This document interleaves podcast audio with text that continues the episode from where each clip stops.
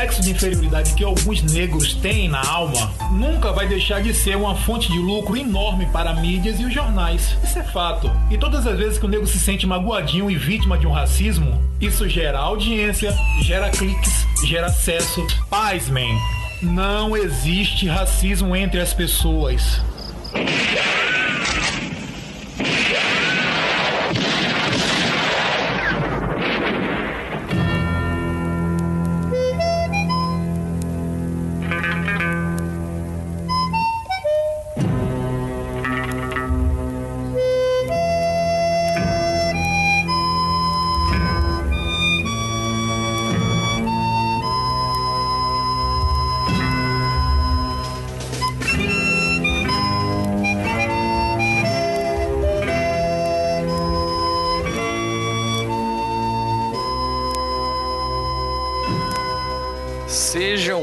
Bem-vindos, sejam muito bem-vindas, pistoleiros e pistoleiras. Esse é o nosso segundo episódio e dessa vez a gente não vai fazer muito rodeio, não. Eu sou o Thiago Corrêa. E eu sou a Letícia Dacker. Letícia, viu o que eu fiz agora, o trocadilho no começo?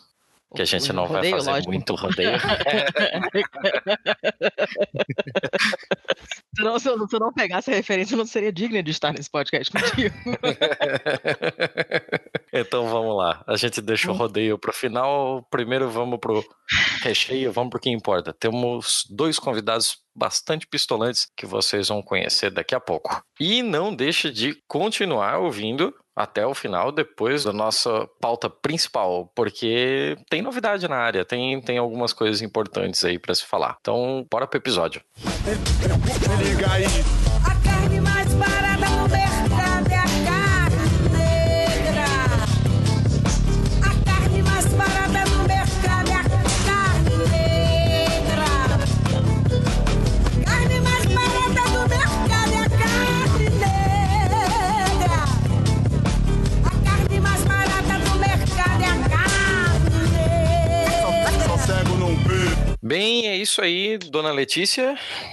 Oi. Estamos... Gente, esse Dona Letícia me mata. Por quê? Qual o problema? muito velha. e não, não é um problema, só acho que é uma expressão engraçada, que é uma expressão velha, mas não tem problema, pode mandar ver. Tem, Dona Letícia. Oi, eu, sim, eu vou, seu eu Thiago. Vou, é, eu vou tomar isso como um bordão, assim, eu vou continuar chamando assim e foda-se.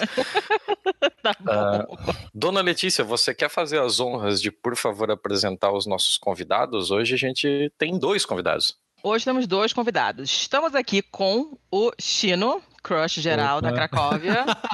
total, total universal. E estamos aqui com a Suzana Matos, que se manifesta na Craco muito menos do que deveria. Gostei, ela está aqui porque chamou atenção um texto dela que ela escreveu, que está na pauta, e eu achei uma pegada bem interessante. E como ela sabe tudo do assunto, então achamos que seria, um, seria uma dupla bombante para gravar com a gente. A Craco, gente, para quem não conhece, a Craco é a Cracóvia, que é o grupo fechado dos apoiadores do Anticast. E a gente se conheceu na Craco, todos nós. Então, para quem não sabe, fica a dica, assine entre no manicômio ou não, por sua própria conta e risco. Então, estamos bem acompanhados hoje. Sim, senhora, estamos muito bem acompanhados. Inclusive, a gente precisava dessas pessoas aqui hoje, até porque o tema é uma treta que a gente não poderia falar sozinho. A gente, por mais que nós dois, eu e você, você tenhamos é, alguma consciência de classe, alguma sororidade, alguma é, solidariedade a outras a outros recortes de classe, gênero e raça que não os nossos, a gente não viveu determinadas coisas, é complicado para nós falar sobre determinadas coisas, né? Então hoje o tema é racismo e não dava para nós, dois brancos héteros de classe média, falar sobre esse tema. Nós precisávamos de pessoas que pudessem falar com mais autoridade sobre isso. Chino, você gostaria de complementar alguma coisa antes da gente partir para a porradaria? Não, ia falar, né? A, a Suzana veio trazer a parte acadêmica, eu vim trazer a parte da pistolagem. ah, louco. que não significa que Suzana não, não possa pistolar. Eu claro. sou pistoleira também, tá? Ótimo. Eu sou, sou, sou acadêmica. Quer dizer, eu não sei se eu sou acadêmica, não. Eu sou pistoleira, sou mais pra pistoleira. Eu não, acho ótimo. que eu não avisei isso vocês em off, mas aqui no nosso podcast, palavrões não só são permitidos, como são incentivados. Então. Viva o palavrão. É, pode, assim, ah, o Ciro chamou o Holiday de de você acha que o Ciro fez merda? É um grande filho da puta, sim. Não tem, não, não tem meia palavra. Então a gente pode ir, a gente tá liberado aqui. Então tô em casa, eu nunca consigo evitar, então tá tranquilo. Show de bola. O Ciro, Cariocas o Ciro é, o Ciro é o escravocrata descendente, né? Porque ele deve. O tataravô dele deve ser senhor, né? De engenho, essas coisas assim, né? Então ele é pior do que filho da puta, assim, né? Ele é descendente de escravocrata. E é Nossa, é um ótimo xingamento. Então, ao invés de usar é. filho da puta, eu vou usar é, olha, filho de escravocrata. Que é, mais, que é misógino, né? Filho uh -huh. da puta é misógino. Agora, é verdade. seu descendente de, escravo, de escravocrata aí é foda. Vamos lá, então. É para organizar um pouquinho essa bagunça aqui, porque se as pessoas soubessem o quanto a gente queima a pauta enquanto não tá no ar ainda, ficariam enojadas.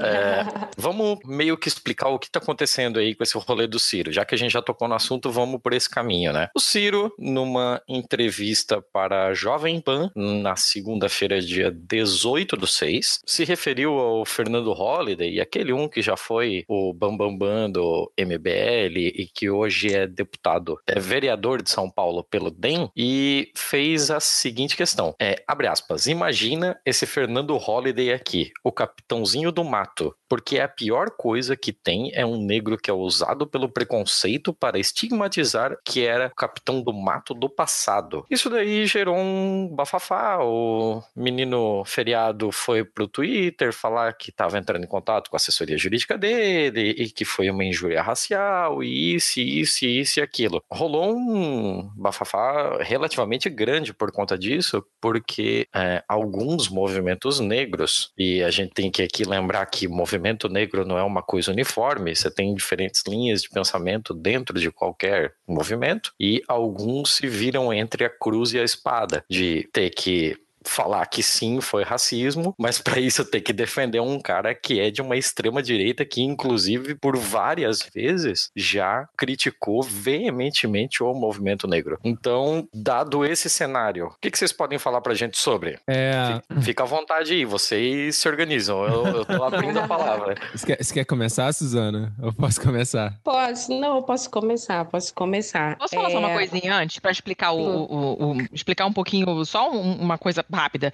Essa, essa vontade de falar sobre esse assunto surgiu porque essa notícia foi comentada na Craco e eu gostei, eu particularmente gostei muito dos argumentos do Chino, gostei da discussão que veio a partir das pessoas que discordavam dele também. É, e depois alguém lá mandou um link do de um texto do Medium do Poderoso Porco, que se vocês não uhum. seguem deveriam, escreveu esse texto no ano passado, inclusive, mas ainda é bem relevante, se chama tipo Por que devemos suportar Fernando Holliday, uma coisa assim. É, e ele explica uma, uma porção de coisa, é um texto super interessante, tá? O link vai estar tá na pauta, mas eu gostei muito do que o Chino falou e as perguntas ou os argumentos que as outras pessoas disseram, usaram para dizer, não, eu acho que não foi racismo, eu acho que o cara é um. Ele encarna bem essa figura do Capitão do Mato, coisa e tal. E o Chino destrinchou tudo isso que o pessoal falou, é, rebatendo esses argumentos de uma maneira super ponderada. E agora eu queria muito ouvir o que a Suzana tem a dizer também, porque uhum. foi uma discussão super interessante que me botou para pensar em um monte de coisa que eu não tinha pensado antes. E mas é aquela coisa que o Thiago falou, a gente não tem lugar de fala. Então eu não, eu não sei.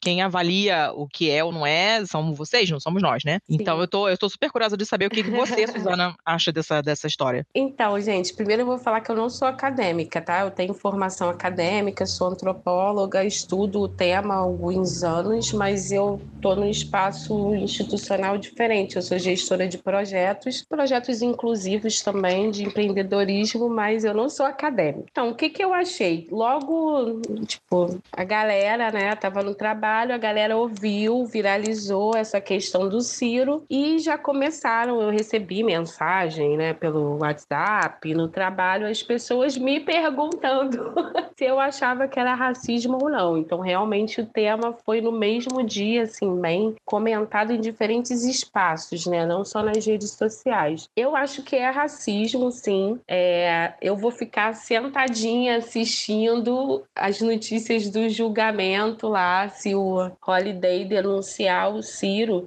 E eu não sou, embora seja tenha formação antropológica, não sou tão relativista com, com essa questão de que os negros definem o que é racismo, né? O racismo é um sistema, né, cultural, um sistema de pensamento que não foi desenvolvido pela perspectiva da negritude, né? Ela é, um sistema de pensamento, já foi um campo científico né, no século XVIII, até início do século XX, era reconhecido como uma ciência, o racialismo, então isso não tem nada a ver com negritude. Então, quem definiu o que é racismo foi quem desenvolveu esse sistema de pensamento, que está dentro do escopo da história colonial. É, é uma, digamos que é uma ideologia de supremacia branca. Então, quem definiu o que é racismo e o que, que são raças e qual, qual é a raça melhor do que a outra, enfim, que corre mais do que a outra, que é mais inteligente, foram os brancos, né? Foi a cultura euro, eurocêntrica. Então a gente tem sim como mapear uma série de ideias, é, é, é imagens que estão circulando aí na nossa mente, no nosso imaginário, que tem essa origem histórica, né, no contexto do racialismo. Então, nesse sentido, não é uma questão de gosto ou de interpretação, assim, tem um tem uma história,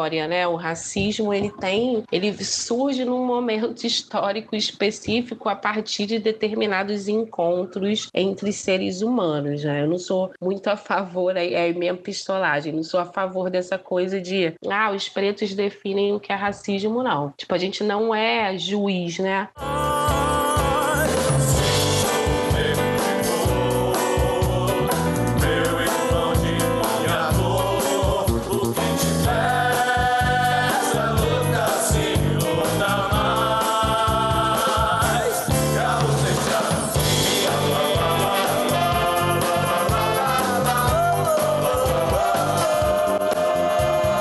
Olha, Suzana, eu, eu entendo o teu ponto, eu só queria fazer uma pergunta sobre. É, uhum. Quando a gente fala nessa questão de que se vai ser considerado ou não racismo perguntar à comunidade negra, eu pelo menos tenho a impressão de que é na condição de que se ela não se sentiu ofendida, provavelmente não foi racismo. Porque é. É, se, se tivesse alguém que se doeria disso, seria ela. É, mas até essas leituras têm muito a ver com o contexto histórico, né? É, uhum. É, porque como o racismo ele está presente em comportamentos e ideias que a gente não tem consciência também, são imagens culturais que a gente não tem muita consciência, né? Que reproduz uma série de estereótipos e tal acerca do, do negro e de outros grupos também que foram considerados grupos raciais. É, isso é histórico. Então, se há 20 anos ela era tolerável ter aquelas piadinhas todas, né, racistas. Eu fui criada assim. Hoje já não é tolerável. Então, assim, digamos que a, a autoconsciência sobre os seus direitos em determinados espaços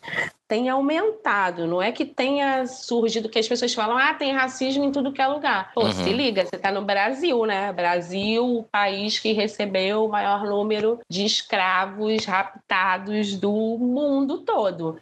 Então, assim, a nossa sociedade foi fundada, assim, tudo que a gente tem tem racismo. É óbvio, a gente está no Brasil. Só que a autoconsciência sobre esse lugar do negro, o lugar de fala, né, que tem todas essas teorias hoje, isso tem mudado historicamente. E eu, eu vejo que de, não sei, 18 anos para cá, 20 anos para cá, mudou assim, sei lá, quase 360 graus, entendeu? Então não é que existam novas formas de racismo. O racismo está em lugares que vai se modernizando também, está na internet, está no Facebook, enfim. Mas os estereótipos são os mesmos, né? Tipo, aí o, o youtuber falando que ah, o preto corre da polícia, esse processo, esse estereótipo de que de associar o negro à criminalidade, gente, isso, sei lá, tem desde que existe escravidão, né? Tem esse estereótipo, assim. Então é uma reatualização, mas o estereótipo tá lá, a associação da população negra com atos criminosos, mais propenso a cometer crimes e infrações. Isso tá nos livros, né? Nos teóricos racialistas, que era aquela galera que media crânio, enfim. Isso tá lá nos uhum. escritos Ai, deles. Lombroso, Ele elimina. É. é, Lombroso, Nina Rodrigues. Isso era ciência criminal há 150 anos. É muito, é pouquíssimo tempo. É ontem, isso era né?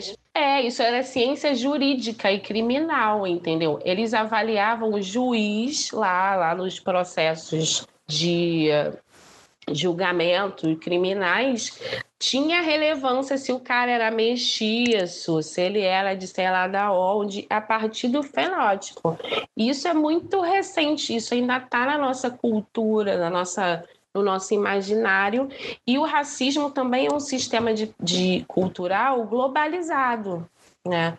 Ele nunca foi localizado em um, um, é globalizado porque acompanhou o movimento colonialista. Então, em qualquer lugar do mundo né, tem racismo. Racismo voltado para negros, racismo voltados para islâmicos, racismo voltado para várias culturas asiáticas. Então, o racismo é um sistema de pensamento de divisão, né, de distinção e hierarquização de grupos humanos a partir do branco, que é o máximo, né, o suprassumo lá, entendeu? É, uma, é uma, um pensamento de supremacia branca. Ele é o topo da pirâmide, o resto é tudo inferior lá. Aí tem uns que são, sei lá, serve para correr, né? para carregar peso. Tem um que ah, até consegue pensar direitinho, né? O asiático, mas ainda assim ele, sei lá, fede.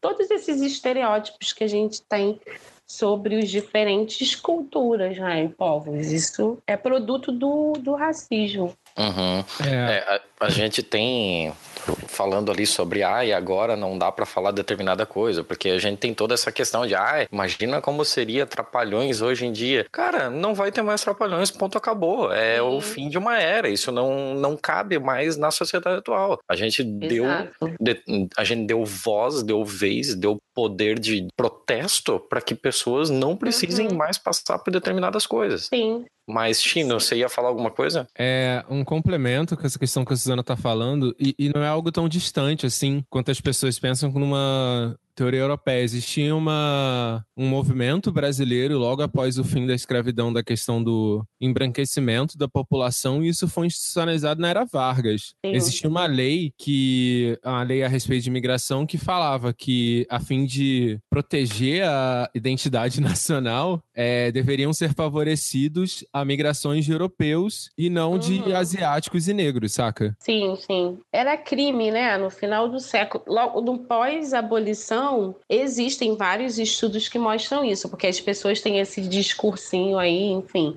que ah, no Brasil o racismo nunca foi institucionalizado, nunca teve lei, enfim. é o mimimi, é o mimimi de branco, né? O mimimi de branco. Aí tem vários estudos que mostram que tinha uma série de leis de imigração que impediam, era proibido um cara, sei lá, preto visitar o Brasil, entendeu? Né? Até como visitante, ele não podia ser, migra ser imigrante no Brasil. E tem uma série de dispositivos para impedir a entrada de população negra no, no Brasil. Então, tiveram leis, sim, bem racistas. E a, a política, né, que foi uma política de branqueamento, ela é uma política racista. Se preto de alma branca pra você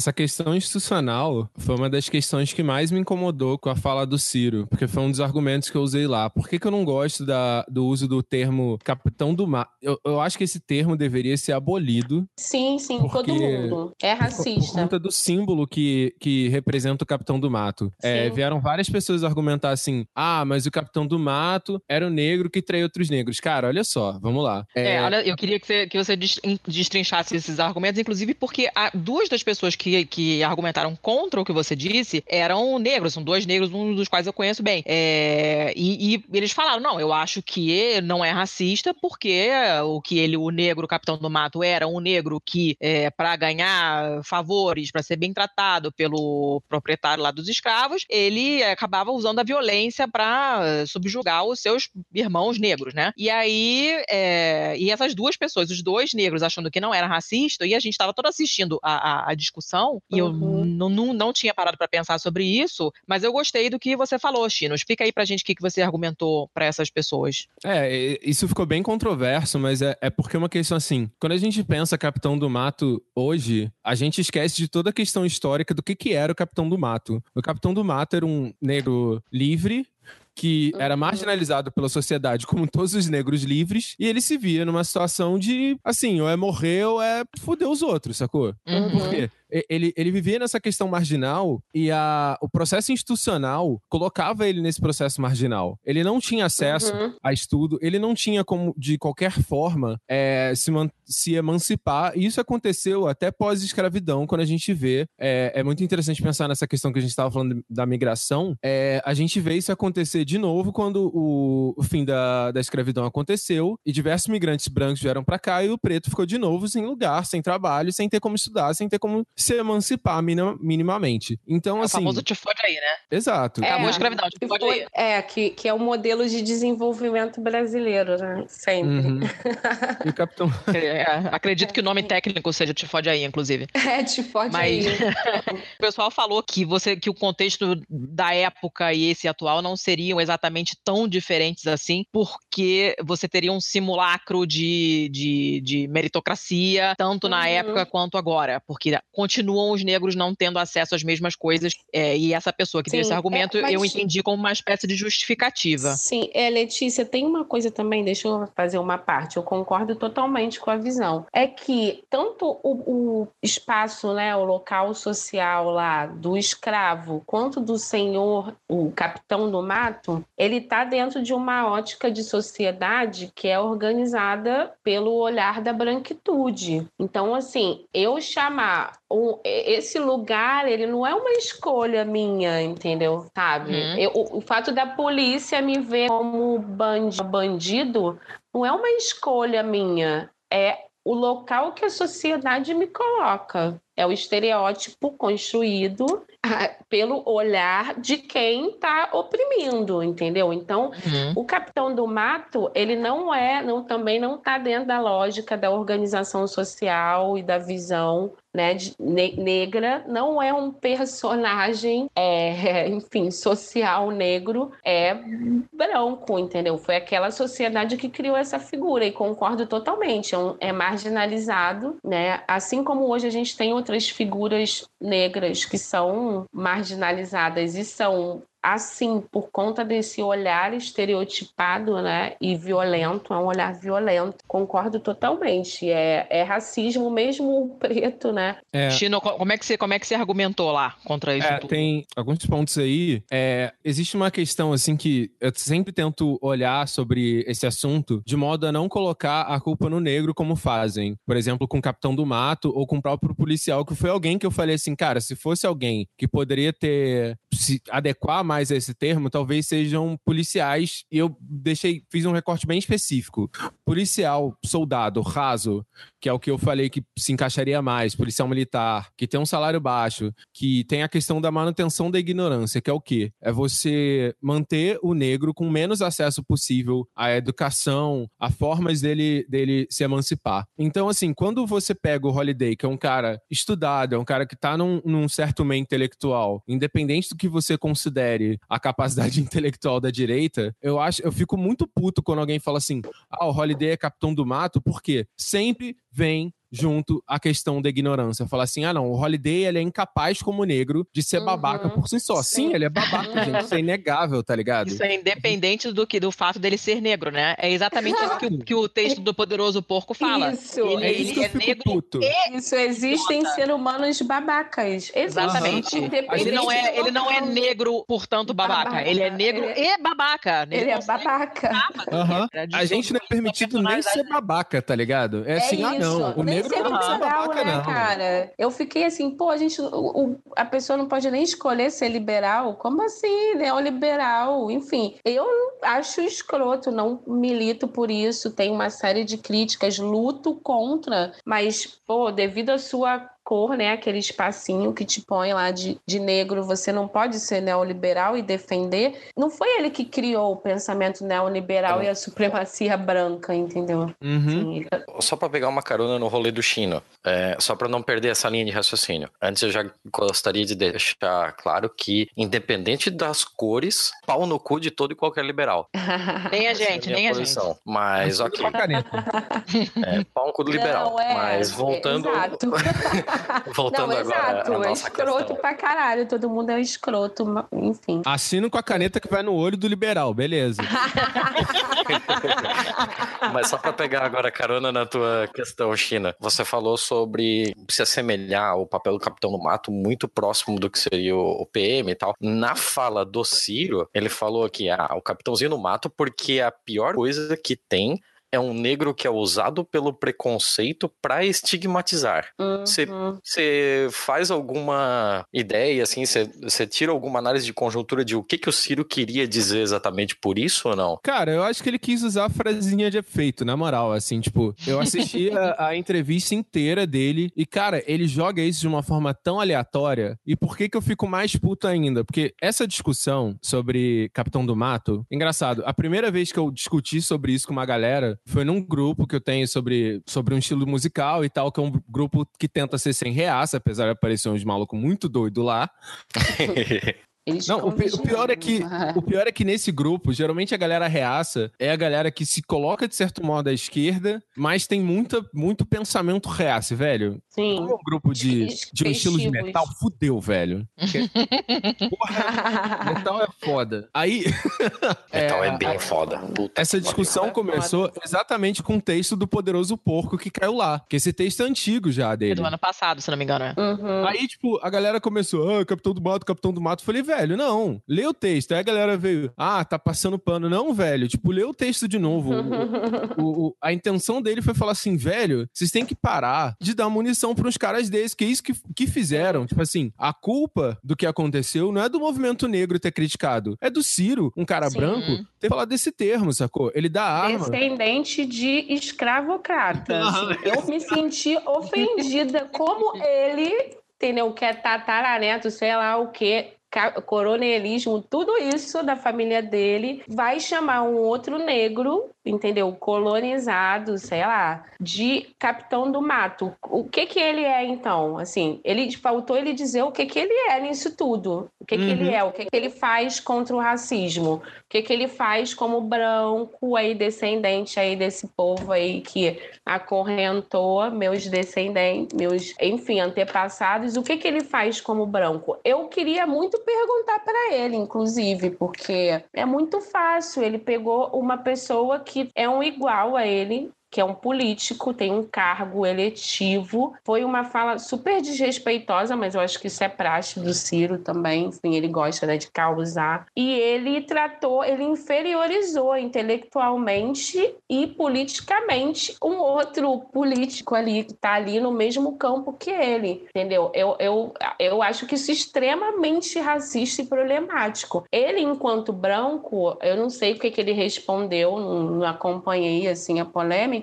mas eu acho que ele deveria, se ele quer construir uma política, tem alguma plataforma antirracista né, no governo dele, ele deveria refletir sobre o papel dele como homem hétero branco que fala um monte de coisa misógina pra cacete, entendeu? Ele chamar um negro, um vereador jovem, entendeu? Que assim, tá lá representando umas coisas escrota pra caralho, mas ele é, é, tipo, não é crime, entendeu? Ele tem a mesma é autoridade política de, se, de falar essas merda que ele fala, entendeu? É do que ele, do que o Ciro, entendeu? Só que o Ciro, ele é descendente de. Ele é rico hoje porque ele teve propriedade de escravos, a família dele. O que que eles fizeram para reparar isso? Ele, a família dele, o que que ele fez? Eu queria muito ouvir ele, a visão dele sobre isso, assim. Eu acho que nada, né? Porque, por exemplo, teve um... Nenhuma, porra nenhuma. Então fica quieto, branco, cala a boca. É só isso, escuta, entendeu? Ah, deixa eu fazer mais uma Acompanha a sociedade, É não só- dá só- opinião, entendeu? Só pontuar um episódio aqui bem claro sobre isso, porque teve uma teve uma, uma, uma, uma mesa assim de umas três horas no teatro, aquele teatro de São Paulo, é Celso? Ah, sim, sim. O Sim, Teatro Oficina Arena, Teatro, né? né? Isso, Oficina qual é? Teatro, isso. Eu vi alguns vídeos também hilários sobre esse Porque episódio. tava o Zé Celso, a Djamila e o Ciro. Aí na hora que a Djamila tava falando, ele tipo, tinha acabado de falar, a Djamila começou a falar, e ele começou a falar sem microfone, tentando silenciar ela. Porque quando ela tava Olha falando de isso. direitos humanos e questões raciais, ele, ah, mas como é que coloca isso em prática? Como faz isso? Tipo, mano, espera essa vez, tá ligado? Na hora de silenciar uma mulher preta, ele cagou pra isso, saca? Gente, eu espero muito que ele seja condenado. Porra. Como racista, eu assim, eu vou rir muito, quer dizer, eu vou rir muito e vai silenciar essa galera que são os é, que, que a gente chama de esclarecidos, né? Os pseudo-esquerdinha, é, que são racistas, né, cara? A galera é racista. A verdade é que você,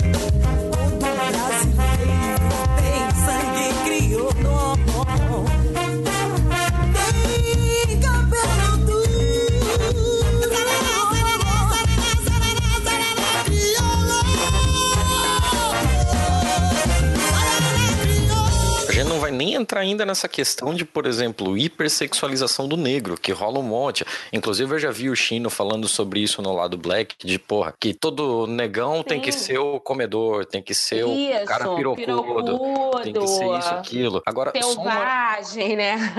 só uma pergunta ainda em cima do, do cenário do Ciro ali, é, que talvez não tenha não tenha ficado claro para mim. O Chino falou ali sobre algumas características do policial militar que se assemelharia ainda mais com um capitão do mato do que com do que seria o caso do Holiday. E nesse nesse contexto, uma das coisas que o Chino colocou ali era sobre a perpetuação da da ignorância, da, da falta de Uhum. esclarecimento da população negra e tal. Não é esse o caso do Holiday. Entretanto, o Holiday, ele é um perpetuador do status quo. E esse status quo é uma sociedade racista. Uhum, então, sim. como, é, na visão de vocês, como o Ciro poderia ter feito é, a crítica dele ao Holiday sem ter utilizado do- dos argumentos que ele usou, que a gente já entrou no consenso aqui de que foram racistas. Uhum. É, Eu acho que ele deveria ter atacado o neoliberalismo, né? Porque, na verdade, o MBL ele se coloca no cenário político brasileiro como uma- um representante do neodireitismo, sei lá como é que eles chamam isso, direita, tem um discurso de supremacia branca fortíssimo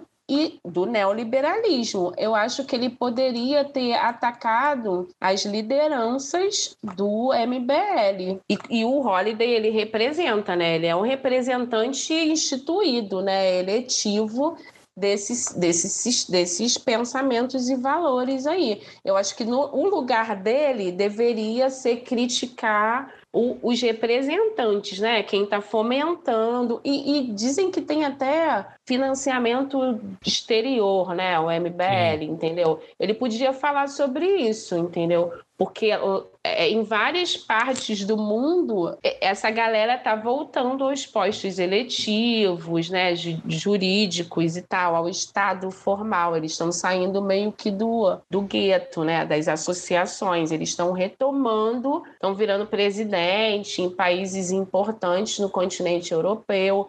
Então, isso é um movimento global também, entendeu? Ele poderia falar sobre isso, não é, é- é- é xingar o outro lá de capitão do mato. Isso é um xingamento, gente. Sério, Chino. grave. Chino, como é que No- você, como é que você faria? É, no contexto do vídeo, é bem claro que, assim, ninguém perguntou ao Ciro sobre uma questão racial. Então, por que que ele teve que puxar isso, saca? Eu, eu concordo total com o que a Suzana falou, que, cara, ele podia ter feito uma crítica ao neo- neoliberalismo. A gente entende que existe uma questão de classe aí, que sim tá associada ao negro, mas isso, isso, isso se confunde, saca? Essa questão de classe negro. E aí, cara, ele podia ter feito essa crítica exatamente ao ponto de vista político do Holiday. Concordo totalmente com isso, saca? Ninguém perguntou pro Ciro sobre questão racial, não existiu nenhuma pergunta da Uhum. banca em questão racial, então por que que ele puxou isso, saca? Que é o E- lado mais fraco, né? Para atacar, o mais fácil. Ele é o alvo, né? Ele é caricato, o Holiday. Ele é visto, ele é colocado na mídia como um meio que um clown, né? Um palhaço. Hum. Ele é é o muito atual né? tiririca, entendeu?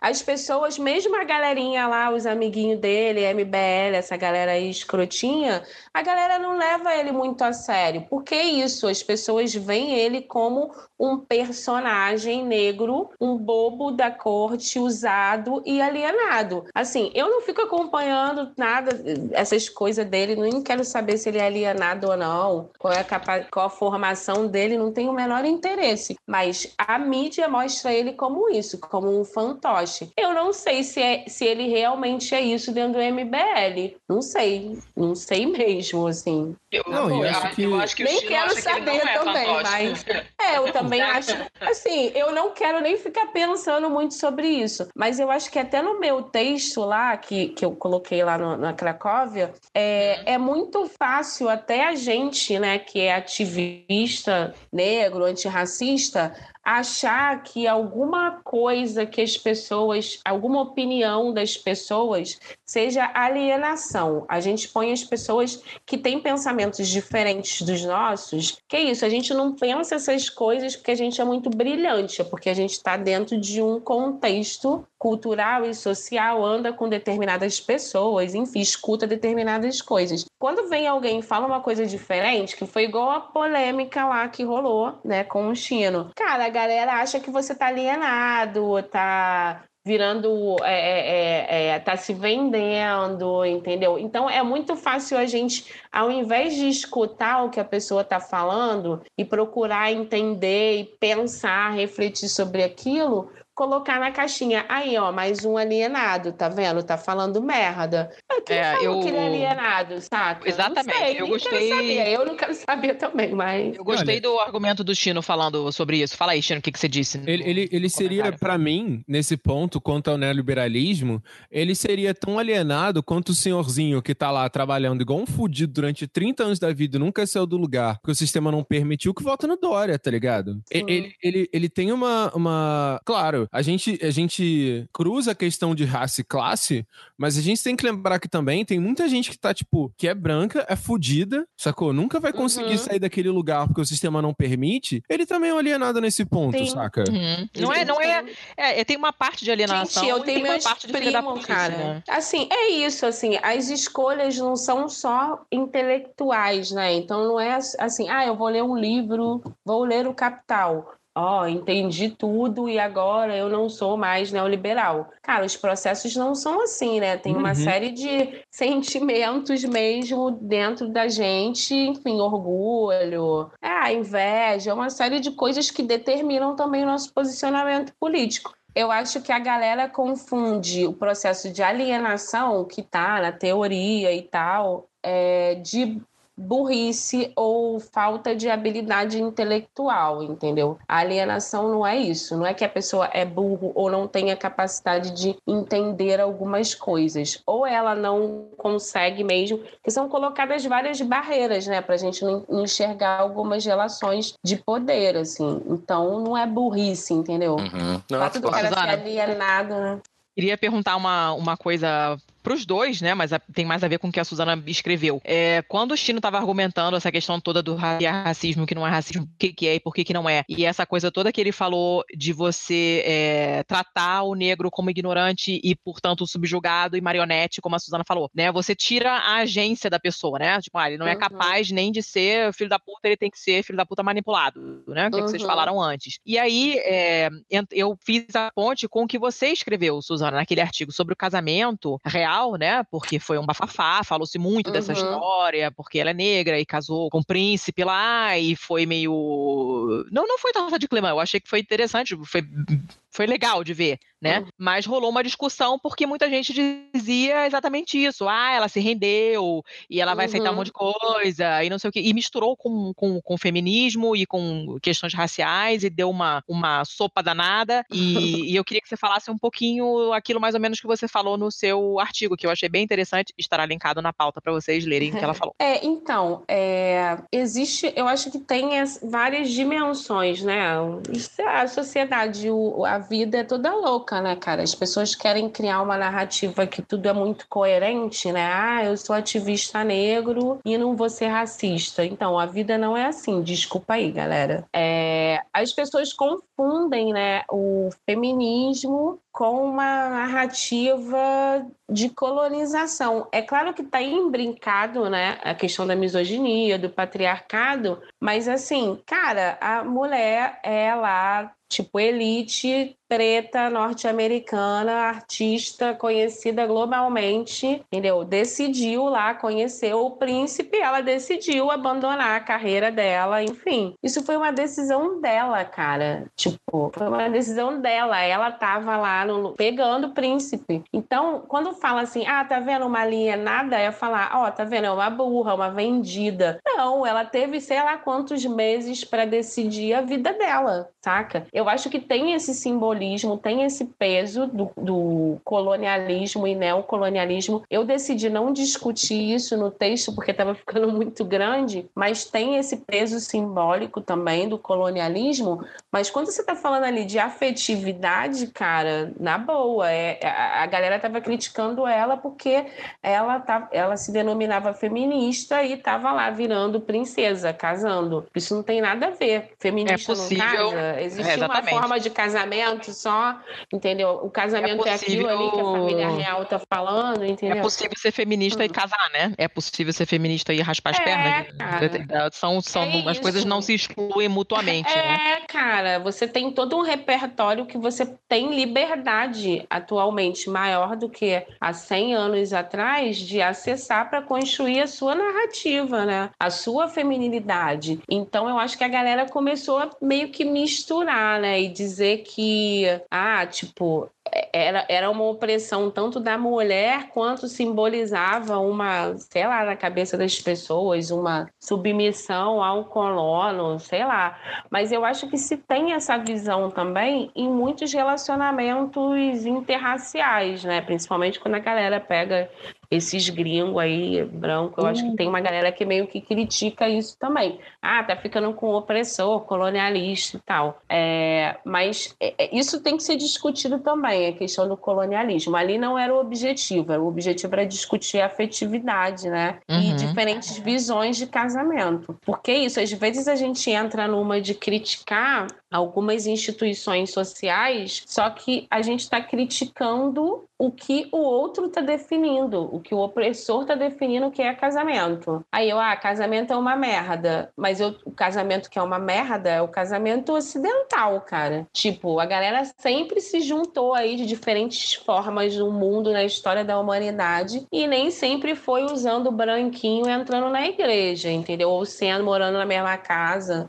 Enfim, então é, é pertinente criticar essa, essa instituição, casamento meio eurocêntrico e tal, mas existem outras formas de casamento, né? Tem aí o movimento pelo casamento civil que mostra isso pra gente, né? Família não é uma coisa só heteronormativa, né? Então eu acho que a gente tem que tomar cuidado também, né? Com esses discursos críticos, que às vezes a gente está criticando uma coisa que não tem muito sentido, né? Eu estou criticando uma coisa que foi inventada pela cultura europeia. Isso é criticável desde antes de tudo, assim.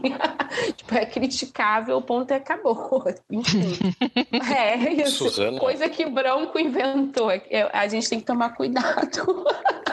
Mas enfim. Suzana, ainda nessa questão do casamento, eu vi em alguns lugares uma crítica a Meghan Markle por conta da, de que o casamento dela com um nobre britânico e tal seria, de certa forma, uma traição da negritude dela, uma vez que esse império já encalhou tanto com tantos povos negros da África, etc, etc, etc. Não só da África, né? Índia, o cara da quatro. O que, que vocês dois acham desse tipo de argumento, assim? Cara, eu acho que a galera tá viajando na maionese. tipo, é uma traição de quem contra quem, tá louco. Assim, é, ah, eu acho que não. é, Eu não sei o que, que o Chino vai falar. Eu acho que não tem nada a ver, a galera tá viajando. Chino, manda ver, o que, que você acha? Cara, isso, isso foi muito louco, porque assim, é, eu acho que foi colocado um esforço tão grande na parte individual desse casamento e tão pouco pensamento coletivo, saca? O que eu mais vejo nesse, nesse casamento, assim, eu vou te ser sincero, achei o texto da, da Suzana fantástico, ele mudou muito minha perspectiva sobre isso, mas, cara, velho, é um casamento, tá ligado? É isso, é isso. Não, e assim, cara, é, é isso, é você tomar e vibrar por símbolos que, cara, não, aquilo não tem nada a ver com negritude, entendeu? O que tem a ver com negritude é o, o ouro que tá lá no cofre deles. Se eles quiserem devolver pra gente, é bacana pra caralho, entendeu? Agora, aquela cerimônia, aqueles cavalos ali, cara, deixa a mina curtir o rolê dela no meio dos brancos, cara. Assim, deixa ela quer entrar lá no, meio dos brancos, racista, lá, colonizador, é, defensores do apartheid, enfim, deixa Sabe o que ela. que Ela tem que lidar com essas contradições na vida dela e enquanto figura pública, né? Porque Uhum. agora ela é uma A primeira vez que eu, que eu vi algo sobre, na- sobre essa notícia, a primeira vez que eu ouvi que eles iam casar e tal, e que ela era feminista, não sei o quê, a primeira coisa que veio à minha cabeça, não foi nada disso tudo, foi a primeira coisa, foi uma feminista infiltrada. Foi isso, entendeu? De vamos ver se ela vai conseguir mudar alguma coisa de dentro.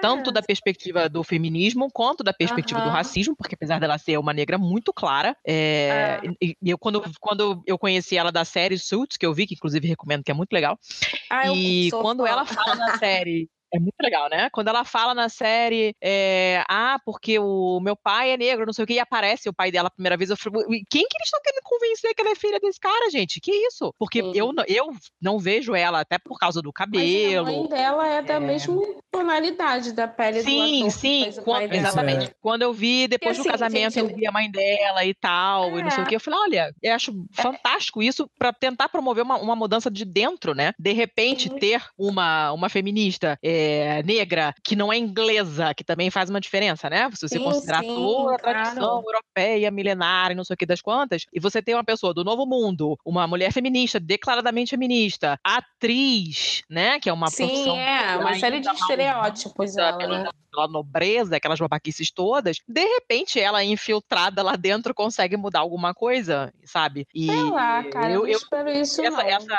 essa ideia. Eu Ah, também ela quer virar princesa, mas- galera. Deixa ela virar princesa. Eu acho que o particularmente- texto é isso, Rola, né? Ela quer lá. virar princesa, galera. Deixa ela. Eu só quero, assim, acompanhar, por exemplo, quando eles fizerem uma visita oficial. Porque agora ela é uma representante do Império é, Britânico, né? Da colônia, do, enfim, Uhum. ela agora é um membro do Império Britânico. Agora ela tem um papel político, né? Fazendo parte da família real, embora não seja realeza, tem um, tem um rolê desses também, porque eles não vão dar tanta moral pra preto assim. É, eu quero ver quando eles. É isso, né? Tem algum rolê esquisito que ela não é tão realeza assim. É, particularmente, eu eu, quero- não tenho muito, muito lugar de fala nesse rolê todo, mas aí eu vou me aproveitar de ter vocês dois aqui pra serem o meu departamento de vai dar merda pra falar isso. Quando eu comecei a ver todos esses ataques, tanto de um lado quanto de outro, pra cima da Meghan Markle, é, primeiro as feministas falando que ela era uma feminista vendida, que onde já se viu a feminista que quer virar princesa, não sei o que, não sei o que, não sei o que. E do outro lado, o pessoal dizendo de que, ah, é onde já se viu uma negra americana, isso, isso, aquilo, atriz, independente, é, totalmente o, o anti-estereótipo de ser uma princesa, né? E quando eu vi esses dois grupos diminuindo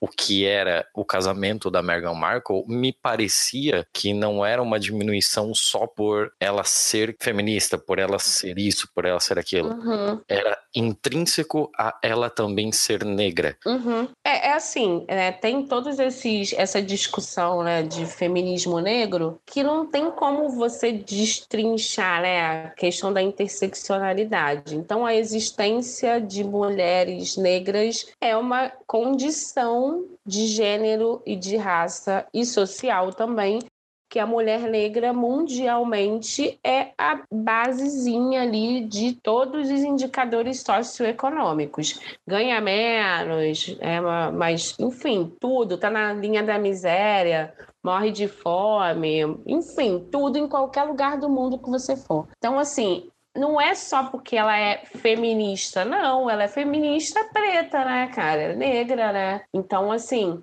os ataques, até o ataque das feministas brancas, que isso também eu falo no meu, no meu texto, é porque ela é uma mulher negra que se intitula feminista, né? Porque tem umas linhas que não reconhecem, né? Assim, tem umas linhas que não reconhecem essa especificidade da condição da mulher negra na sociedade, da condição de desigualdade com relação aos outros grupos sociais. Tem uma É, linha tem- do feminismo que não reconhece isso, que é esse feminismo que a gente chama de feminismo branco aí, que tá rondando, que fala, ah, não, é tudo mulher. Porra, claro que não, né, cara? Tudo mulher e você tá usando uma classificação genérica opressora, inclusive. As necessidades é. são completamente diferentes, né? Não dá pra Exato, mesmo balaio. cara, É, entendeu? o- É um, um desnivelamento muito grande, né? Eu recebi uma pergunta da, da Mamilândia, inclusive beijos.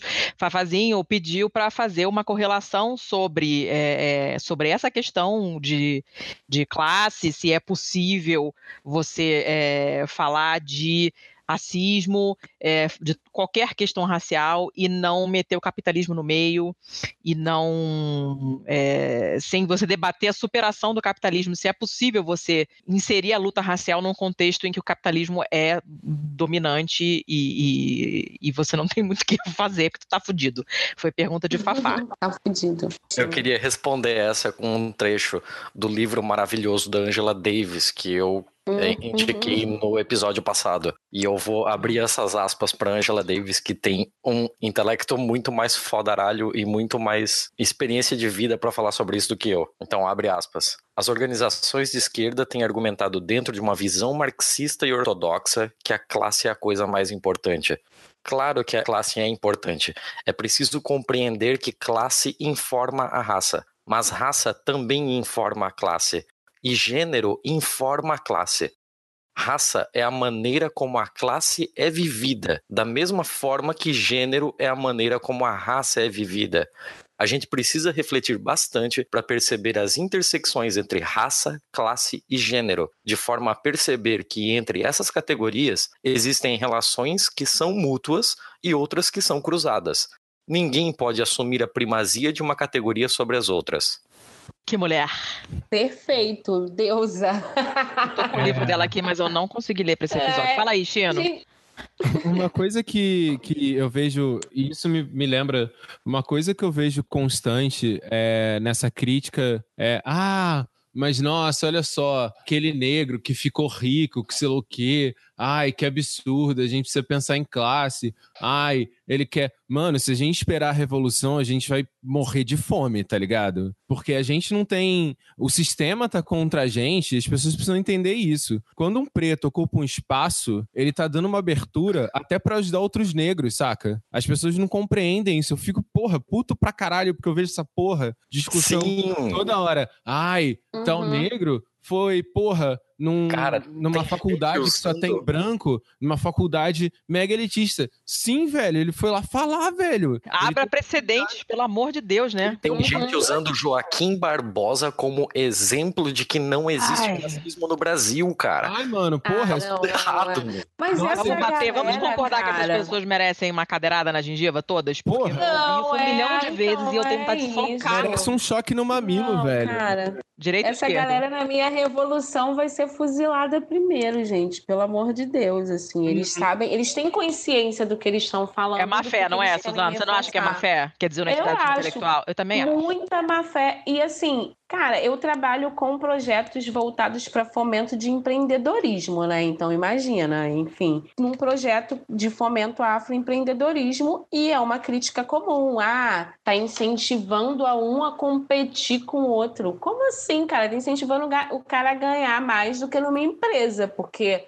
Cara, tem um bilhão de dados no mundo inteiro mostrando que o salário dos, das pessoas negras que ocupam os mesmos cargos são menores. Então, se o cara trabalhar sozinho, se ele tiver a empresa dele, ele tem possibilidades comprovadas também de receber um salário melhor do que naquela empresa lá racista, entendeu? Todas as empresas são racistas, sabe? Sistema, não tem como a gente analisar a condição do negro hoje, não só do negro, mas de outros grupos também sociais que foram incorporados ao capitalismo pela ótica do racismo, é, sem, cara, analisar e entender o que, que foi o colonialismo, o que, que foi a formação do capitalismo, entendeu? A galera teve esse capital aí é, originário, né? Cara, de vender pessoas, entendeu? O que financiou o capitalismo, tecnologia, arte, tudo que essa galera fica endeusando hoje, assim, foi vender seres humanos. Negro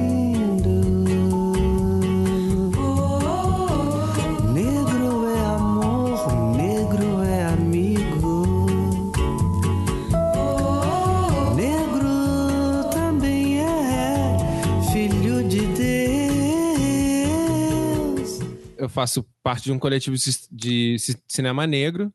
E, cara, velho, eu, que- eu queria que essas pessoas acompanhassem o que, que é a rotina de tentar fazer um filme preto, tá ligado? Porque, velho, a gente rala pra conseguir dinheiro pra pagar passagem da galera, porque a galera mora longe, tá ligado? Aí a gente participa de um festival onde tem três filmes pretos e a gente se apoia pra caralho, saca? Mas, velho, o cara que tem, o cara branco, ele tem drone, ele tem, porra, GoPro, a última Uhum. fudida que você pode sacar de um meteoro que ela não quebra, sacou? Eles conseguem fazer isso de uma forma fantástica. E outra é do. Lembram daquele caso do mendigo bonitão? Sim, mendigo gato. Então, velho. Gente, Porque assim, um essas branco coisas bonito. Brasil é foda, né, meu? Um branco bonito não pode ser mendigo. E aí todo mundo se solidariza pra ver. Pra tirar o cara da porra. rua. Essa É, história, ver essa é história me marcou pra cara, caramba. mano. Velho, se ele fosse. Por quê? Porque ele Muito representava penoso, né? Ter um branco Aham, na o auge rua. da estética. Agora é natural ter preto, né? É. Aham. E o preto pode ser, velho, podia ser o Idris Elba mendigo. Duvido que alguém ia levantar um dedo pra ajudar o cara a querer saber da história dele, tá ligado? Não, não ia mesmo. E tem uma, uma essa coisa toda do, do entrando nessa questão já que você tá falando, Chino. É, eu tinha jogado no chat pra vocês antes. A Suzana disse que conhece já o vídeo, o canal. Eu não sei se você chegou a ver, ou se já tinha ouvido falar. É um, um vídeo que a Cordeira da Mamilândia mandou pra eu, pra eu ver. Beijo, Cordeira.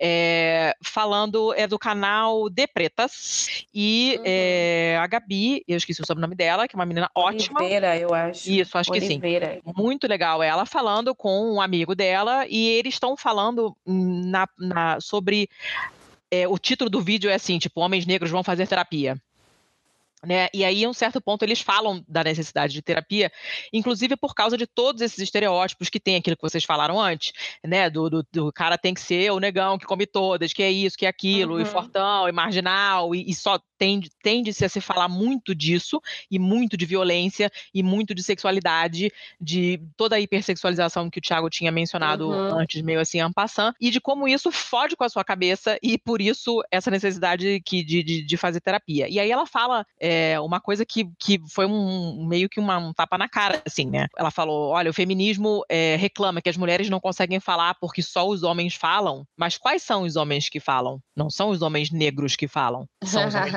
né? Sempre, né, cara? É, de pois é. branco, E aí é, é- é inacreditável. né, e aí elas citam o Ah. caso do Terry Crews, que se vocês virem a foto, vocês vão saber quem é, lógico, todo mundo sabe quem ele é, que recentemente contou que foi vítima de abuso. E é um cara Uhum. enorme, o cara que Ótimo corresponde ele. totalmente a, é, ao estereótipo do leão de chácara, do negão enorme, porque ele é imenso, né? Um cara super sarado, e ele contando isso, e essa abertura dele, essa franqueza dele poder falar sobre esse tipo de coisa foi uma, um, uma referência importante pra caramba, né? Abriu um precedente fudido para que outras pessoas Uhum. consigam se abrir, outros homens, e principalmente para os homens negros, que é o que as meninas que eles estavam falando no vídeo, é, porque você tem é um- esse universo todo de violência, de hipersexualidade e tal, seria considerado meio que o padrão. Então você Uhum. ter um espaço para você falar de outras coisas também é, é, é necessário. Eu queria saber do Chino se ele tem um grupo de amigos, assim, em que vocês falam de outras coisas que não necessariamente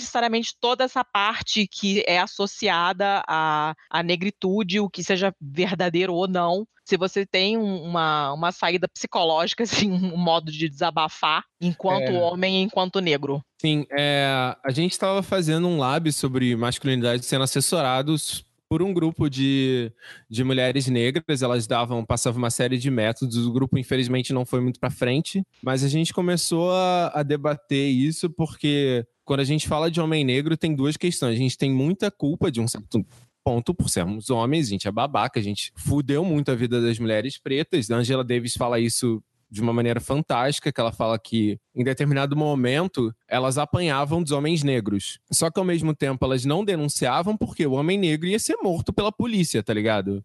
o Uhum. militante do, do Partido dos Panteras Negras. Então, assim, Uhum. a gente. É muito importante a gente debater esse assunto de masculinidade negra, porque a gente sofre essas duas questões, né? Uma sobre ser homem, ser machista, ser escroto, e a outra sobre ser hipersexualizado, sobre a gente não ter direito a afetos, porque o homem Uhum. negro, ele, ele É só o pegador, né? é No- só o pegador e estereótipo, é. ele nunca vai, vai ter abertura para isso. E a gente, ao mesmo tempo, é muito fechado quanto à questão afetiva, porque ao negro foi criado muito mais a questão do ser o homem fechado, ser uma resistência, ser uma. E ao, o homem negro que é frágil fudeu, você é um bosta, sacou? Uhum. Então, assim, claro que é, é, é muito importante a gente debater sobre masculinidade negra. É muito interessante que isso, isso é uma coisa, assim, é- virou um assunto que começou a surgir muito esse ano, saca? Apesar de Uhum. ter bastante teoria, tem o, o Túlio, é uma pessoa que fala muito bem sobre isso, sobre, e aliado a Stephanie, que eles fazem uma crítica mútua, mútua Ah, sobre essa sim. questão do relacionamento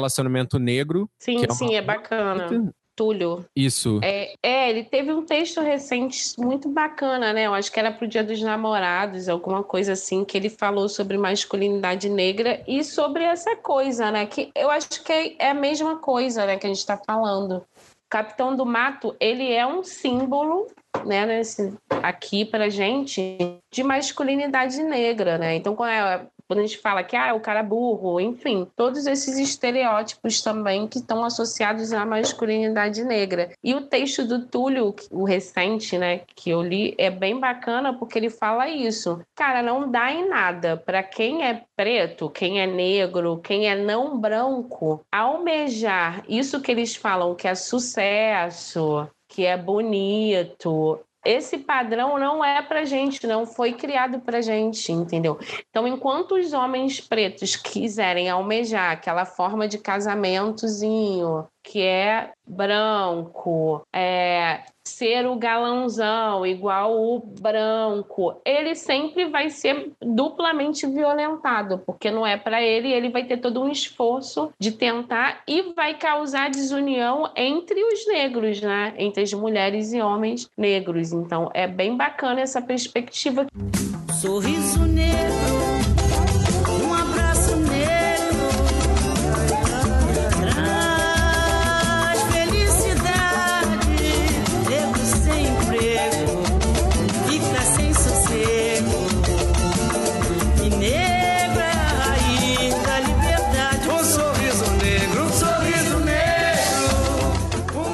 gente acha, cresce achando que o nosso cabelo, que a nossa aparência é ruim, tipo, aí é, é- tipo a sociedade é muito doente mesmo, né? Que é isso, nós negros crescemos, ah, eu sou feio, meu cabelo é ruim, é duro.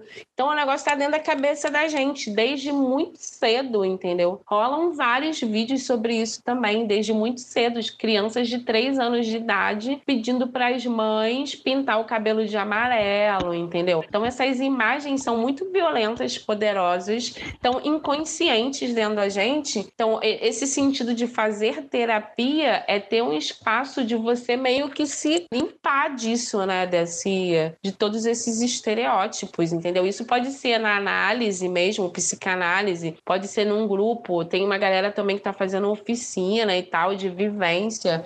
Mas a gente precisa desses espaços, porque é doloroso e é um caminho, assim, que leva a sua vida inteira, né? Tipo, para você ver o que que na sua vida tá te causando mal, você pautar por um parâmetro que é para te fuder, entendeu? Eu acho mega coisa... importante esse, esse você buscar, não só, eu acho que o auxílio profissional é muito bom, mas a gente sabe que é, o auxílio profissional, bem ou mal, a gente vai encontrar poucos representantes negros para poder ter uma uhum. conversa a respeito dessa perspectiva. Então, acho muito importante essa buscar grupos, buscar outros homens negros uhum. para debater a respeito disso, para a gente tentar entender, assim, como não reproduzir violência, saca? Como uhum. se policiar e não ser violento e quantas as violências que a gente sofre. Porque, por exemplo, uma questão muito importante que é a questão da fala. E é muito interessante esse, negócio a Gabi falou. A Gabi, né, do, do canal, viu o começo é, é. do vídeo. Porque, por exemplo, eu como pessoa, eu como homem negro, eu não tenho essa fala sempre que eu quero. Eu tenho minha fala deslegitimizada a todo momento por ser uma pessoa preta.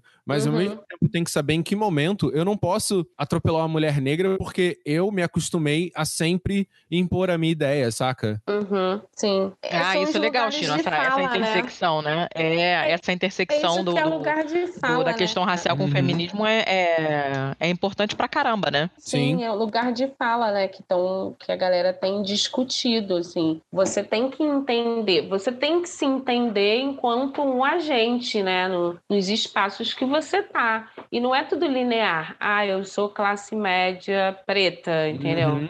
Não é linear, vai ter espaços que você lida como uma faxineira, entendeu? Sim, não é. Se eu tô em algum hotel lá, cinco estrelas, vão achar que eu sou camareira. Então não é linear, né? A dinâmica social não é assim. Não sei quem inventou essa merda. Veio da Europa deixa eu, aí. Deixa eu perguntar uma coisa De que você. a vida humana, você é a classe, morre e vive, enfim. Isso vem da Europa, cara, não é da, Antagonismo da gente ocidental é uma merda, velho. Puta é, que é mente e espírito. De onde vem essa porra, velho. cara? Não existe isso. O ser Parem humano com isso, não é velho. assim. Tem que acabar o Ocidente. Sim, não, não tem que acabar, né, cara? Mas eles têm que ficar no lugar deles. Fala para eles. Tô, se eles curtem esse rolê, entendeu? Se eles curtem essas paradas aí, ficam eles lá achando que mente e espírito é, você vai ascendendo, né? Às vezes, ah, você nasce numa família pobre, a maioria, né, dos, sei lá, meus amigos e tal, e você vai ascendendo. Tipo, hoje eu não convivo com os, os espaços, os espaços sociais da minha família, entendeu? Então a gente é muito massacrado, assim, cara, numa reunião para eu defender, hoje nem tanto assim lá no meu trabalho, que a galera já sabe que eu falo mesmo, grito, enfim, vou, sou eu que vou falar primeiro, corto os outros, não tô nem aí. É, mas antes, para a pessoa levar a sério o que você tá falando, Cara, as pessoas sempre desconfiam. Quando eu falava que eu tinha mestrado no meu trabalho, as pessoas ficavam abismadas e encantadas, né? No, tipo, exótico, né? Nossa, uma. Pre... Sim, é Ai, bizarro. Exótico é uma palavra horrível, gente. Nossa Senhora. É, tipo, é, é quase exótico. circo, né? Ah, estudou em federal, não sei o quê. As, as pessoas são muito escrotas. Aí imagina você todo dia. É, a pessoa é escrota. Isso é ser escroto, cara. Tipo, vai fazer terapia, o branco também. Vai Porra, até que enfim vocês resolveram entendeu? pistolar. Até que enfim tipo, eu tô tipo, começando é uma... a ouvir palavrões. Não, é, cara. Assim, não é só o preto que tem que fazer terapia, não. O branco também, cara. Porque assim, cara, é só não ser muito idiota, né? Tem uma porrada de livro agora sobre branquitude. É só tu pegar vídeo no YouTube, podcast, uma porrada de coisa. Escuta o troço vai para casa, fica lá pensando, entendeu? Em vez de ficar no Instagram, no Tinder, saca? Vai, vai pro cantinho pensando. da vergonha. É, Vai cara, fica lá pensando, sabe? É, a cantina da vergonha. Quando for falar umas merda de racismo reverso, cara, pensa no, que- no conceito de branquitude, que racismo é uma teoria de supremacia branca. Ponto. Não, não, eu só tava aproveitando que agora o, pessoal resolveu começar a falar palavrão e começar a pistolar de verdade. E eu, e eu vi que os dois já falaram sobre a, o, o- a exceção do negro milionário e etc e tal. Aí eu queria aproveitar o gancho e falar sobre o negro milionário da novela da Globo. Que a Globo resolveu fazer uma novela que se passa Ai. em Salvador, que tem meia dúzia de negros no seu elenco, inclusive a figura do negro milionário no papel de vilão, que ele passou a ser milionário roubando joias de uma velha, não sei o que. Sensacional. Fanfic total, fanfic total. Mas vem cá, vocês estão. Vocês acompanharam essa treta? Vocês acompanharam? não Que a Globo tá eu sendo não processada por não ter, porque- sim, sim. né? Pelo Ministério você Público viu? do Trabalho. Isso. né? Pela Não é falta de processada, representatividade. né? Mas assim, ela não está sendo processada, não. Ela, ela foi notificada, ela vai ter que explicar o que, que ela vai fazer. Dificilmente vai ser processada, entendeu? Nem vai pagar Uhum. multa nenhuma, porque eles vão falar, ah, no Criança Esperança eu falei sobre racismo. Então, é... Enfim, isso é mó causada também. Mas vocês têm É, visto muito, muito fuzuê assim, é. nas redes, Tino? Na tua timeline tem sido comentado isso? Apareceu muito a questão do- dos atores, saca? Sobre não ter. Sim, sim. E foi o mais maravilhoso, assim, da Terra. A desculpa da Globo. Ah, nós, nós tentamos a Thais Araújo, Lázaro Ramos, eles estão em peças, claro, né, velho? Porra, são os únicos atores negros que, que existem na- no Brasil. É, é. Velho. Aí E- fizeram uma lista, né, com, sei lá, 100 atores negros. Foi muito foda aquilo. Velho, e Zézia Mota é fantástica porque ela É faz uma crítica há séculos a respeito de como ela foi deixada de lado pela Rede Globo, pelas novelas, sendo ela uma atriz fantástica, saca? Ela faz uma crítica há bastante tempo sobre isso, saca? Gente, as pessoas têm que entender que não existe só Thaís Araújo e Lázaro Ramos, tá ligado? Existe uma porrada de atores negros. O Brasil, ele tem 50% de negros, saca? E, e, assim, e é engraçado porque, por exemplo, existe toda uma questão, é claro, dessas profissões que eu falo, profissões de- risco, né? Por exemplo, teatro, arte, música, etc., onde pela questão da classe e raça, são profissões onde os negros não estão, pela questão de que, Uhum. cara, porra, eu, eu ganhei meu dinheirinho pra conseguir estudar, cara, a pessoa tem que ter muita força de vontade pra entrar nessa, porque, tipo assim, Uhum. ela vai entrar numa profissão arriscada, onde você talvez não consiga um emprego que vai te dar um sustento, saca? Mas mesmo assim, existe uma porrada de negros que falam assim: não, velho, eu quero ser ator, eu vou ser ator, vou vencer tudo e todos e vou estar lá. E esses atores estão lá. Aí o que, que a novela faz? Não contrata esse cara, sacou? Assim, e não é cota, não, né? Ter um sofrendo racismo lá dentro, não. Tem que ser 51% e 30 e tantos por cento de mulher preta, entendeu? Tem que ser igual é a, rua, que a gente anda na rua é assim. E, tipo, a televisão tem que ser igual à rua, cara. Você tem uma diversidade de tonalidade de pele. Enfim, igual a gente vê na rua, cara, andando na rua. Se não, na boa. Não vale a pena, não vale a pena. Pra mim, pelo menos, eu tô dispensando. Tino, você quer conclu- concluir com uma coisa final pra gente fechar? Tem alguma coisa que você que deixou de fora que você quer falar? Não, acho que eu tô contemplada, assim, saca? Não sei se eu tenho. mais- Eu tenho muita coisa pra falar, agora não, não veio nada. Não, aqui o assunto é vastíssimo, né? A gente. A É, gente o assunto se deixar vai embora, né? A gente tentou fechar um pequeno roteirinho aqui de três, quatro temas, pra, até para não desvirtuar, né? Não é para ir para um caminho maluco e tentar manter um pouco de foco. Mas nada impede que a gente faça novos episódios sobre outros pontos de vista dentro da questão da negritude. Uhum. É, uma coisa que eu não falei, eu queria falar, que assim, é, acho que muita gente vai se questionar, questionar uma coisa que eu não falei lá atrás e tal. É assim, tá, mas qual era o papel do Ciro como branco falar sobre racismo? Acho que nenhum, saca? Eu acho que é muito interessante, claro, eu acho muito da hora quando, porra, vem alguém branco falar assim, cara, porra, apoia a causa, acho da hora, quero te ajudar. Velho, me ajuda sendo solidário comigo. Mas assim, cara, se não compete a você falar o assunto, não fala, saca? Pra fazer média. É Uhum. melhor assim, de preferência, deixa aquela pessoa negra falar, por mais que você discorde, sacou? É uma opinião negra a respeito daquele assunto que tange a ela, saca? Sim. Então, assim, dá voz a essa pessoa quando tiver oportunidade, dá voz a essa pessoa e não como defensor ou tutor ou coisa do tipo. É só olhar assim, cara, é querer ouvir essa pessoa. Não é só vir proteger essa pessoa como coitada ou coisa do tipo, não. É sair de cena e olhar para aquela pessoa e pensar, cara, ela tem muita coisa boa para falar. Ela tem muita coisa interessante para falar. Existe uma porrada de negros intelectuais que têm assuntos interessantíssimos e não só sobre negritude, sobre Uhum. marxismo, sobre questão de classe, sobre diversas coisas que você pode ouvir. Cara, um, um- um autor fantástico sobre identidade é Stuart Hall, sacou? Ele vai falar Uhum. sobre racismo na fala dele, mas ele vai falar coisa, coisas interessantíssimas sobre classe, sobre nacionalismo, sobre Uhum. todas essas questões, saca? Então, dá ouvido a essas pessoas não como tutoria ou como proteção ou como uma questão de ai, vou deixar ele falar porque coitado do meu amigo negro não fala. Não, deixa essa pessoa falar porque ela tem muita coisa interessante pra falar sobre o mundo. Ela tem perspectivas sobre o mundo muito interessantes. Uhum. A gente estava falando sobre essa questão de antagonismo, sobre esse sistema cartesiano que existe no Ocidente. Cara, a gente só vê esse pensamento tão forte porque culturas foram destruídas e elas tinham muito a acrescentar sobre o pensamento do mundo. Só que essas Uhum. culturas foram destruídas, foram colonizadas, foram colocadas como se fossem apenas pequenas tribos e não eram verdadeiros impérios, eram verdadeiras culturas gigantescas com questões complexas, saca? Eu acho que a gente tem que dar voz a essas outras vozes que podem ampliar a nossa mente a respeito do, a, a Uhum. respeito do mundo, saca? Do que é ser humano, né, cara? Uhum. É isso. Exato. São- Não, ser humano perfeito. não É é um- uma única coisa, aí, o universo e tal. A gente tem várias leituras e experiências, né? Tiago, fala aí que você ia falar alguma coisa?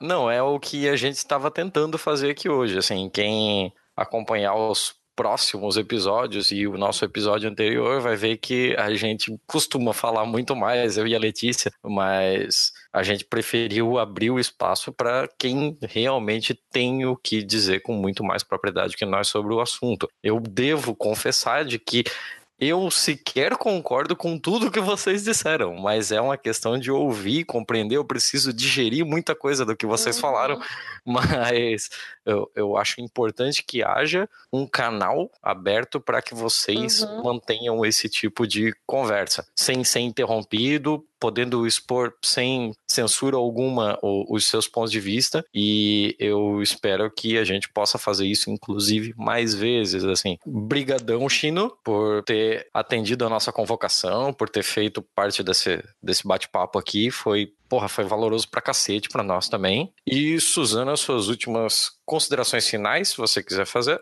Sim. É, também, é, falando sobre o episódio, né, finalizando o episódio do Ciro, eu acho que os brancos têm um papel. Se você entender o que é o racismo e como ele funciona, né, no planeta, porque não é só aqui no Brasil, é, você tem um papel importante de falar para os outros brancos o que é o racismo e como ele funciona. Entendeu? Eu acho que isso é fundamental, porque a gente é menos escutado por pessoas brancas, né? Isso também é igual a questão do homem de gênero, né? A gente é menos escutado. Então, eu acho que os, o, o branco que saca tá ligado nas, no, no, no tá, tá- enfim, tem que falar com os outros brancos, sim, o que, que é racismo e como evitar, né, cara? Porque não basta só a gente saber o que é, mas ter uma postura ética, né? Procurar não ser e não fazer e não reproduzir. E também fazer terapia, né? Aquele papo que, ah, é, como é que é? Homem preto faça terapia, brancos façam terapia também, porque é foda, tá? A É, todo é mundo devia fazer terapia. noção, A galera é sem noção pra... Mas terapia nesse sentido de, pô, tem que refletir sobre algumas coisas. É, não é um processo automático, né? Porque esses processos de opressão, né, de opressão, de violência simbólica ou direta, né, de extermínio, eles são se desenvolveram ao longo né, da história justamente para que você não tome consciência de como eles funcionam. Eles são sistemas de opressão. Eu acho que a gente não pode achar que a nossa visão de mundo de hoje é estática também. Então, é, é um processo de ouvir outras narrativas. Você, às vezes, acha uma coisa, lê uma parada, ouve um podcast, pensa sobre aquilo uma semana e depois fala, pô, realmente, cara, é isso. Eu tô meio que tem que reconstruir isso aqui na minha mente, na minha vivência. É isso Não, que é é viver, esse- né, cara? Isso que é Inclusive- viver, né? Sabe? Inclusive, essa é uma questão que a gente, em off, eu tinha conversado com a Letícia até, de que você parte 5, 7 anos no passado e era uma briga para você ter brinquedos de bonecas da cor negra. E hoje, uma criança negra pode se espelhar em um filme como Pantera Negra ou pode se Uhum. espelhar em até mesmo uma princesa de verdade negra. É um, já é uma coisa muito grande, é óbvio que a gente ainda tem muito que evoluir, mas a gente ainda pode ir mais longe e, se tudo der certo, com a militância de todos, nós ainda iremos. Sim. Suzana, muito obrigado por essa participação. É, enriqueceu demais a nossa conversa. Beleza. Perfeito, muito obrigado. Muito obrigado aos dois. A gente já tá indo para as 9 horas da noite, então eu vou liberar vocês aí. Depois a gente, eu e a Letícia aqui se viramos de fazer uma abertura e encerramento. Beleza? Obrigada, gente. Tá ok, Boa- gente. Muito obrigada. Boa noite. Boa noite. Gente, obrigada. Ah, peraí. Não fizemos Ah, o jabás. jabá, claro, lógico, antas, jabás. Gente, então, chegou o momento dos jabás. É, a, gente, a gente nem fez a apresentação formal de vocês assim no começo, mas vocês foram falando durante o, o episódio o que vocês fazem, o que vocês trabalham e coisa e tal. Mas vamos dizer agora exatamente onde as pessoas podem achar vocês, o trabalho de vocês, é, Twitter, Facebook, site, o que mais vocês tiverem para passar. Suzana? É, então, eu trabalho no Sebrae, eu sou gestora de projetos, né? Um projeto de fomento ao empreendedorismo nas favelas aqui do Rio e em alguns projetos também de fomento ao empreendedorismo para grupos é, socialmente vulneráveis. É, e dentre eles um projeto de moda afro, que eu acho que tem a ver com o tema e tal. E na semana que vem eles vão fazer um evento lá na, durante a Feira do Lavradio, a partir das 11 horas. O nome do grupo é Afrocriadores e o evento é Chega Aí. É só clicar no site deles para ter as orientações certinhas. O meu Facebook é Suzana Matos, com dois T's. Ah, meu e-mail é sucamatos23@gmail.com. Qualquer dúvida, qualquer coisa, quem quiser perguntar coisa sobre MEI também, né? Que as pessoas sempre perguntam, né? Trabalha com, no Sebrae, mandam umas perguntas assim. Pode entrar em contato, gente. Beleza, botei aqui na pauta. Chino? Bom, então, galera, se vocês quiserem me ouvir mais, eu tô no lado Black, no lado Black Pod, escutem lá, vocês vão ver a gente falando sobre uma perspectiva pretinha sobre diversos assuntos. Pode ser sobre cinema, pode ser sobre morte ao capitalismo, pode ser sobre negritude. Você escolhe, tem uma gama de opções. E eu vou recomendar também o. Se vocês quiserem ver, eu tô, eu tô um pouco afastado, mas eu tô voltando, tô agindo mais de casa, sem participar de forma, sem estar de forma presencial. Mas tem o coletivo Cianda, que é de cinema, a gente tem alguns curtas, é bem da hora, tem parada muito foda, tem filmes muito irados, a gente rala pra caralho pra conseguir botar o filme na rua, é foda. Então procurem, eu vou colocar o link pra galera ver, coletivo Cianda. Se quiserem me seguir pra ver eu falando coisa, me deem like, porque eu gosto quando eu tenho cinco likes, eu me sinto muito popular. Tamo junto. Rafael Underline Sino. Só me procurar lá, Sino com CH. E é isso. Show de bola. Então eu acho que agora podemos encerrar, né? Tente usar a roupa que estou usando.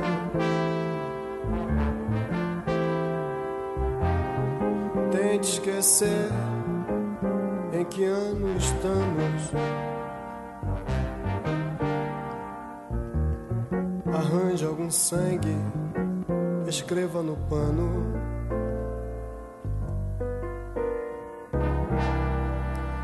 Pérola negra, te amo, te amo. Pois então, dona Letícia, Fala, seu Tiago. Agora que estamos só nós dois aqui, a gente pode voltar a falar, né? A gente passou esse episódio bem quieto. Sim. é estranho. Eu, eu dificilmente fico quieta. é uma, um episódio, uma coisa muito rara. Não, hoje a gente Muito, muito teve que rara. fazer bastante força pra ficar. Aproveitem. É, não, aproveitem ouvintes, porque não, não acontece frequentemente. E é um episódio com uma taxa excepcionalmente baixa de palavrões. É, né? Merecia mais, né? Tino, Eu mere- próxima vez tem que xingar mais. Suzana também. Merecia pra caralho. Mas vamos lá, né? Vamos continuar. E o que nós temos agora? Agora nós temos a balada do pistoleiro. Não, o bom e o mal é feio agora. É o bom, mal e feio. Ai, Anta. Ah! eu não vou cortar isso. Eu não vou cortar. Eu tô cheia da certeza. Acabei de te corrigir sobre isso. Ai, imbecil. Você falou com uma convicção do cacete que eu duvidei de mim. Eu senti que você hesitou. Isso porque eu tinha acabado de olhar pra confirmar que era bom, mal feio antes da balada do pistoleiro. Mas tá beleza. O bom, o mal e feio. Então agora é o momento de o bom, o mal e feio.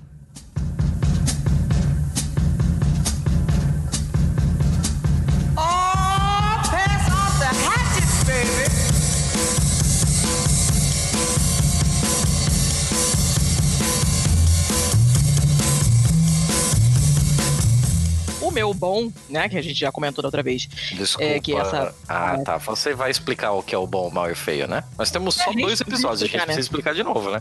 Eu acho que precisa explicar sempre, nunca se sabe. Então, Justo. o bom, mal, feio é aquele lance que a gente pega umas notícias que a gente só joga, não comenta muito, e deixa o link na pauta pra quem se interessar depois for lá olhar. Uma notícia boa, uma notícia má, e um o feio, que pode ser uma coisa esquisita, pode ser uma coisa que a gente não decidiu ainda se é boa ou se é ruim, é, enfim. No meu caso, a notícia boa, então, o bom, é um artigo falando que a Espanha abre caminho para regular a eutanásia e equiparar a licença paternidade. Show de bola. E eu acho que são dois assuntos super importantes. Todo mundo indo caminhando para frente, para o futuro, para o horizonte, e o Brasil, como sempre, regredindo em todos esses quesitos. É um artigo legal para todo mundo ver o que, que, o que, que a gente deveria estar querendo pro Brasil também. Ué. Ah, eu tenho outro bom também, que é bem rapidinho, que é uma thread no Twitter.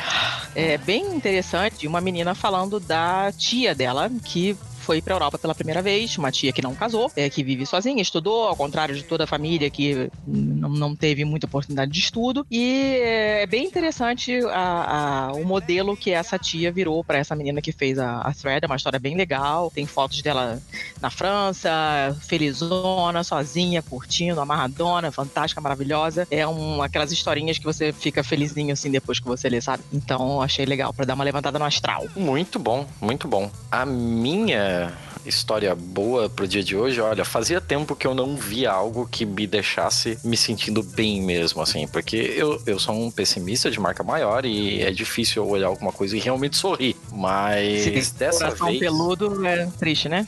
Coração peludo é um problema Não é sério. uma questão de coração peludo, é que às vezes você olha uma notícia boa, mas ela tem aquela capa de lixo em volta dela. É Ai, igual a do céu. igual a da semana passada, a do episódio passado, em que a Uhum. gente vai voltar ela daqui a pouco, inclusive. Mas senhor. falando sobre essa, um publicitário de Brasília, ele escreveu um livro infantil sobre um menino que era morador de rua. Ele fez uma peregrinação por várias editoras, ele inclusive tentou fazer uma autopublicação, pagar do próprio bolso, só fazer uma jogada com uma editora de autopublicação e achou muito caro, não estava rolando. Mas ele queria de qualquer jeito é, publicar o seu livro. E é um livro sobre um menino de rua. Então o livro praticamente deu para ele a resposta. Ele ganhou uma. Ele ganhou um concurso de incentivo à cultura de Brasília. Se eu não me engano, foram 15 mil reais. Ou seja, dinheiro público. Ah, Uhum. e com esse dinheiro ele conseguiu contratar uma grafiteira que fez o livro dele inteiro numa parede de 70 metros de largura por 3 de altura. Eu achei sensacional. Eu achei muito legal, assim. Inclusive tem pessoas que desviam do seu caminho para passar por ali, virou um negócio na região, virou um- uma forma de você levar a cultura quem não esperava e falar de um assunto como é a vida de pessoas em situação de rua de um jeito bastante delicado, bastante legal, assim. Então, porra, palmas pra vocês. Essa notícia é bem amorzinho mesmo. Ela é toda é fofinha. muito legal. Muito legal Muito mesmo. fofinho. Aí, pra balancear essas coisas legais, o mal. Então, a minha notícia ruim é a operação pra afrouxar ainda mais a lei de agrotóxicos no Brasil, na contramão do mundo. Não, todo mundo deve ter visto isso, porque tá pipocando na timeline de um monte de gente, que o Brasil está em vias de adotar é, agrotóxicos que já foram proibidos no mundo inteiro. E isso porque a gente sabe que tem a bancada do boi, sei lá o que das quantas, e esse governo de merda do caralho, escroto, filho da puta, que faz essas coisas com a gente. A gente vai ficar tomando agrotóxico de canudinho, como se já não bastasse o consumo absurdo de agrotóxicos no Brasil, que se eu não me engano é o mais alto no mundo. Essa é a minha notícia de merda de hoje. Qual é a sua notícia de merda? De merda pra caralho. Inclusive, eu gostaria de falar com os ouvintes que se alguém tem um especialista nessa, um, sei lá, um bioquímico, ou um engenheiro agrônomo, alguém que manje desse rolê aí, que aliás agora não pode nem chamar de agrotóxico, né? Agora é defensivo agrotóxico. agrícola. Vou morrer falando é agrotóxico, defensivo de cu é rola. É de cu é agrotóxico, é rola. agrotóxico, agrotóxico. Ah, vai Uma se merda. fuder com defensivo agrícola. Ai, meu Eu Deus, a gente joga merda. aqui um veneninho que faz cafuné na plantação de tomate. Pra puta que pariu. Ah, caralho. Ai, enfim, já tô até me abanando aqui. Uh, Fala aí a sua notícia de merda, então. Ah, a minha notícia não podia ser mais merda, né? É, no último episódio, a gente tentou, a gente tenta ajudar, a gente tenta ajudar o governo. Porra, parece que dessa vez foi legal, parece que dessa vez parecia um linchamento virtual. Não. A Janaína, que é aquela moça do, do rolê da semana passada, em que eu falei que ela, depois de oito filhos, ela passou por uma laqueadora compulsória e tal, ela deu uma entrevista pro Fantástico dizendo que ela nega ter dado aval para laqueadura e ela lamenta a separação dos filhos dela. Ela é semi-analfabeta. Falavam para ela o que estava escrito nos laudos bem por cima, de um jeito para ela não entender mesmo, provavelmente em um juridiquês caralho. E ela saía cenando e agora tá foda, porque ela tem oito filhos e ela não tem contato nenhum. Inclusive a bebê que nasceu não, e, e logo após o nascimento rolou o procedimento de laqueadura, essa ela sequer chegou a conhecer e já está com uma família que adotou. É um rolê pesado pra porra. É. Cara, é. Caralho. Essa notícia foi difícil, assim, mas vale a pena a leitura. Vale bastante a pena a leitura, assim, se você tiver com o seu nível de áudio baixo, vai lá que vai recarregar rapidão. É. Tá com pouca gastrite? Lê isso aqui que passa na hora. A não gastrite, né? A não gastrite passa imediatamente. Ai, mas enfim. E depois Vai. desse show de horrores, tem as notícias feias que são as bizarras, estranhas ou indefinidas. É, eu escolhi uma coletânea do dos memes com as quedas do Neymar, porque são todos maravilhosos. E eu não consigo não, não compartilhar isso. Tem um favorito que é ele rolando ao som do peão da casa própria, obviamente, mas tem vários, todos maravilhosos e achei pertinente com o momento que estamos vivendo. o seu, seu feio barra bizarro slash whatever é o quê? É, o, o feio é aquele negócio que a gente sempre justifica, né? Porque como ele é feio, a gente não sabe dizer exatamente se ele é bom, se ele é mal, se ele tá ali porque é pra rir ou pra chorar. Então, o seu tem bem mais cara de que é pra rir. Inclusive, o meu Tem. gif do Neymar preferido é o que, depois de rolar, ele toma o lugar da, daquela A bola, bola, né? que o Alisson estourou. E aquilo eu achei muito bom. Mas o meu feio, no caso, é pra ler, ler com cuidado e pensar bastante a respeito. Eu ainda não consegui formular uma opinião a respeito, mas é com relação ao espião do exército que enfim abriu o bico. O cara que estava infiltrado nas manifestações do, da época do, de junho de 2013 foi preso junto com 18 pessoas. Ah, 17 pessoas foram levadas para a delegacia e uma, esse cara misteriosamente não foi para o mesmo lugar. As pessoas começaram a desconfiar e descobriram que ele era um soldado do exército, era da inteligência do exército. Tava ali para ser para ser um espião mesmo, para poder, sei lá, combater black blocs, como eles dizem, né? Ou tem quem sabe para descobrir quem é o senhor Bakunin, que foi citado várias vezes e provavelmente é um terrorista brasileiro muito perigoso, como o Ministério Público do Rio de Janeiro certa vez disse. Uhum. Mas ele resolveu abrir o bico aí, ele foi intimado para uma videoconferência. Tem umas paradas lá interessantes para se ler. Sim, senhor. É isso? Era isso, né? Vamos pra balada do pistoleiro, então? Vamos finalmente para a balada do pistoleiro.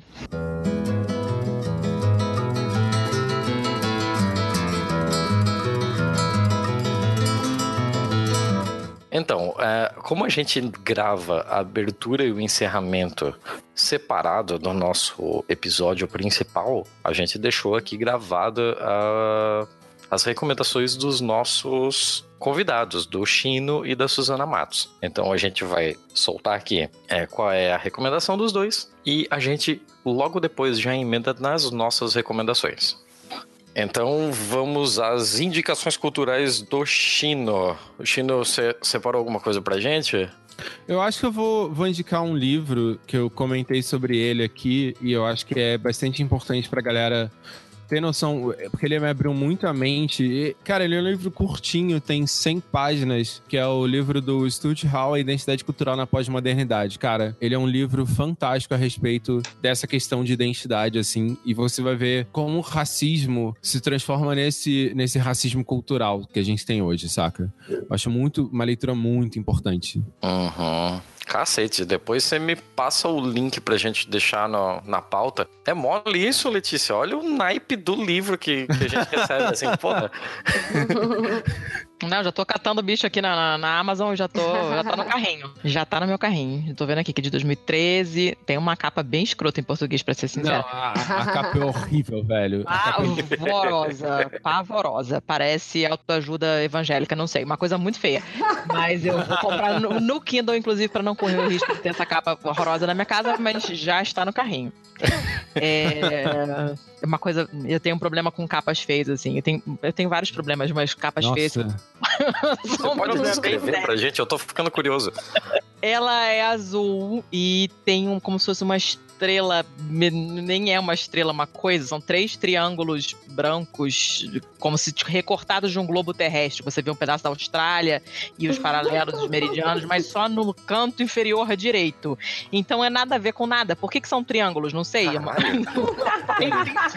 São dois livros que, assim, eu queria banir É a capa. É esse Ética Protestante no Espírito do Capitali- Capitalismo do Weber também, velho. Eu nunca vou entender aquela capa.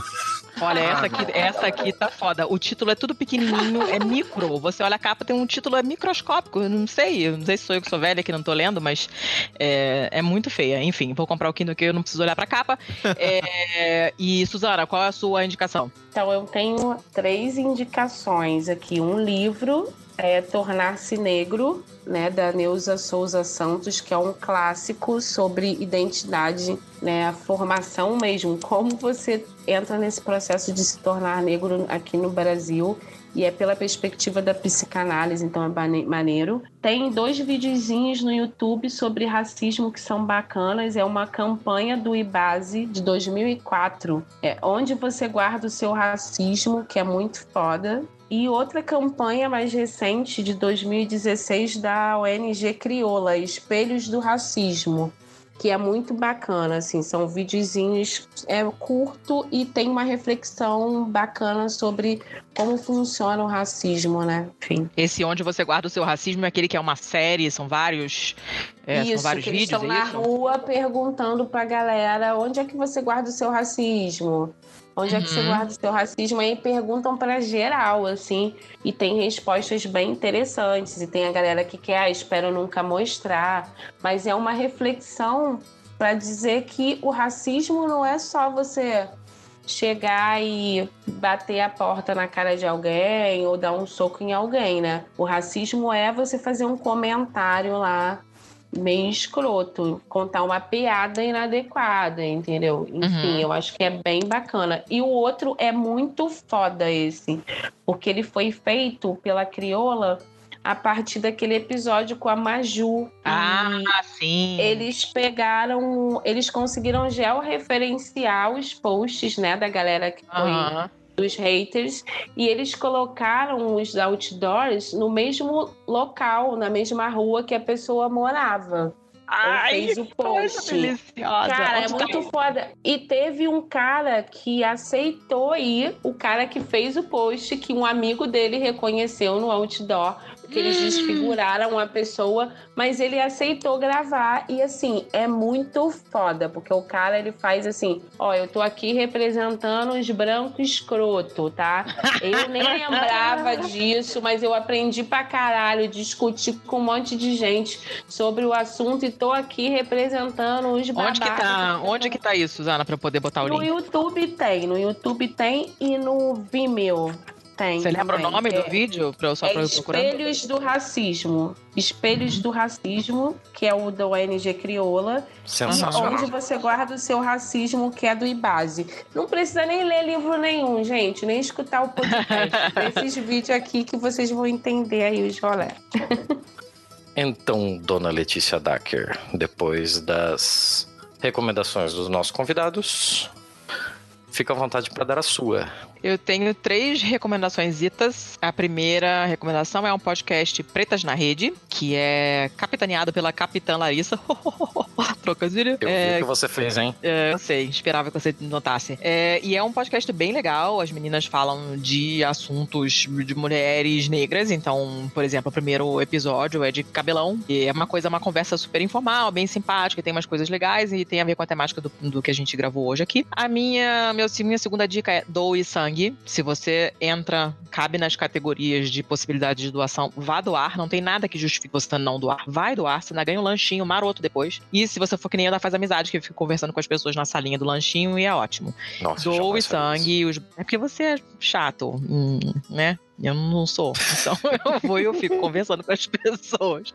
Bato altos papos. E você ainda ajuda pessoas que estão precisando. A maioria dos bancos de sangue tá sempre precisando de sangue. Então, doem. Ainda fazem uns examezinhos pra você. Você fica sabendo se você tem alguma doença infecciosa. É super legal. Só tem Sabe uma coisa que aconteceu com uma colega de trabalho minha? Ela entrou no Facebook durante essa semana passada e o Facebook dela perguntou pra ela sobre tipo sanguíneo e se ela era ou não uma doadora de sangue. Uh, bem Provavelmente. intrusivo isso aí, hein? É, quando você olha pelo lado bom, tentando always look the bright side of life, você pensa que, porra, legal, provavelmente eles fecharam alguma coisa com os Emosques, EmoPR, Emorge, Emosp e vão sair mandando notificações para as pessoas que se declararam doadoras e tem os tipos sanguíneos que estão precisando, né? Pelo outro lado, é um bagulho invasivo para porra. Sim. É, eu particularmente não colocaria, por mais nobre que fosse a causa, eu não daria esse tipo de informação pro menino Zukita. Mas é curioso, interessante ver que isso está acontecendo. Bom, não dê informação, não avise pro tio Zukita, mas vá doar sangue, porque é, é necessário. E a minha terceira, meu terceiro. Terceira dica é a Amiga Genial. Estou batendo numa tecla batidíssima, porque todo mundo tá lendo esse livro, tá bombando, mas é realmente é muito legal. A Amiga Genial da Helena Ferrante é paroxítona o nome dela, então é Helena, não é Helena. E é, é um, esse é o primeiro da tetralogia napolitana, que se chama, porque a história justamente se passa em Nápoles. Demora um pouco pra engrenar o primeiro, ficou meio. Eu tive uma certa dificuldade no começo a entrar na história, mas depois que vai, você fica enlouquecido querendo saber o que que vai acontecer depois. É, os personagens são super bem construídos e tem toda uma ambientação em Nápoles que eu não conheço bem Nápoles, mas já estive lá. E, e a gente vê nos noticiários como a cidade é tratada, e você vê documentários, você vê filmes e coisa e tal, então tem uma, um, um certo conhecimento de como funciona a cidade. E é muito interessante ter Nápoles como pano de fundo da, da digamos assim, é, eu tava pensando numa expressão italiana agora, toda, toda Sasha, eu, é, da, digamos, gancho. Gancho pra uma série de coisas que não poderiam acontecer em outra cidade italiana, sabe? Então é bem. É uma coisa bem local mesmo. Tem uma relação muito íntima com o território e é super interessante. Os personagens são muito bons, a história é bem legal. E é o primeiro de quatro. Eu tô no terceiro e tô amando. Mas tá concluído já. Sim, sim, sim. Hum, tá. E ela depois não vai ficar no Twitter criando coisa em cima do da série terminada, Não, não, Né? porque ela não se chama J.K. Rowling. Né? Ela não vai chegar assim dizendo: "Ai, meu Deus, sabe essa personagem aqui? Eu não falei, Não é mas ela é canon. judia". É, é, não. Ela não é J.K. Ah, muito bom. Pode deixar. Ótimo. Shade. Baby Sidney. É, Fala. bem, o a seu? minha recomendação, eu sou uma pessoa muito mais azeda, né? Então a minha recomendação É mesmo?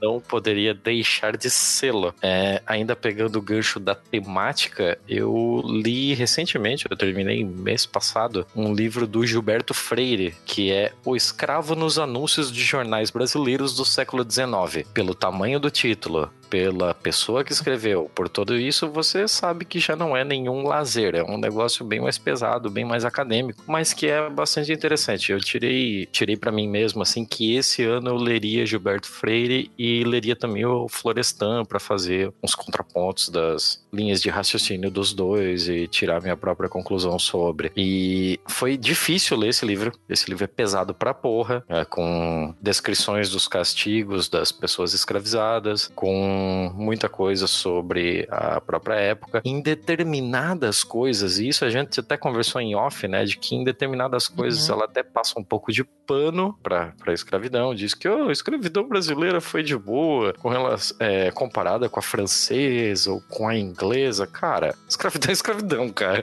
É, é foda. Eu preciso pesquisar mais sobre isso. Eu gostaria muito de encontrar um especialista sobre isso pra gente entrevistar, inclusive. Se você tá ouvindo isso e conhece alguém, é, entre em contato, vamos fazer um, um bem bolado aí. Mas. Independente de algumas posições bastante controversas dele, é um documento histórico importante. Até porque se tem duas páginas que o Brasil virou e não quis ler direito antes de virar, foi a escravidão e a ditadura, assim. A gente precisa compreender melhor esses dois momentos históricos. E... É, ele. O Thiago leu pra mim uns, uns trechos, assim, me passou uns, uns trechos desse livro, assim, que, caramba, é muito puxado. Então preparem-se, tomem o seu omeprazol, porque não é para estômagos fracos, é bem, bem difícil de ler. Né, Mas é-. É, é bastante, mas é, é, é interessante. É uma coisa que eu nunca tinha visto antes, nada parecido. Então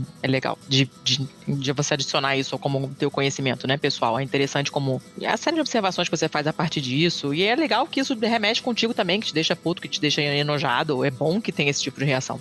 É, é bom deixar desconfortável, assim, ó. Mesmo que você leia algo, que você discorde pra caralho, isso te fez pensar. Você teve que Sim, sim. ler aquilo, compreender a linha de raciocínio dele, compreender como ele chegou nessa linha de raciocínio, quais foram os eventos históricos, sociológicos, etc., que levaram ele a pensar dessa forma, e depois você vem com um contraponto tentando explicar qual é o grande problema do que ele pensa. Ou se não há problema no que ele pensa, mas sempre pensando pelo viés do contraponto. É uma ginástica mental legal, interessante Sim, de fazer. demais. Tá, leiam, leiam. E que mais? Só isso?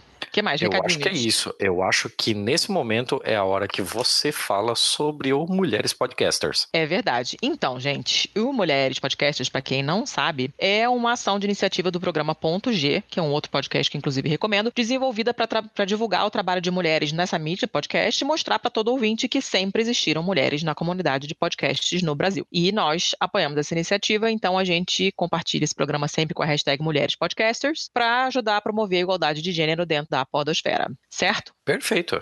E onde que as pessoas acham a gente, Thiago? Ah, provavelmente elas falaram com você quando entrarem em contato com o Twitter.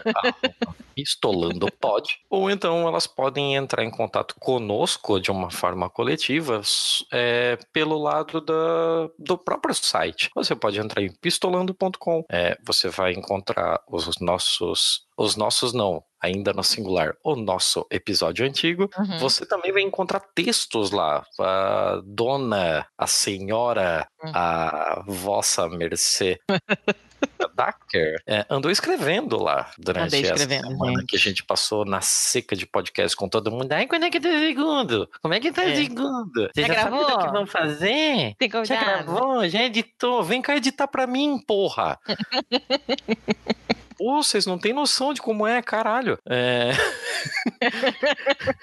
Mas, enquanto a gente passava por esse negócio, inclusive, porra, a gente, obrigado, assim, é, a gente chegou em números assustadores pra um episódio de estreia. É, Sim, de dois é ninguém, né? Porque se fosse episódio de estreia de né, alguém que já tá consolidado na mídia e tal, não sei o que, você entende, né?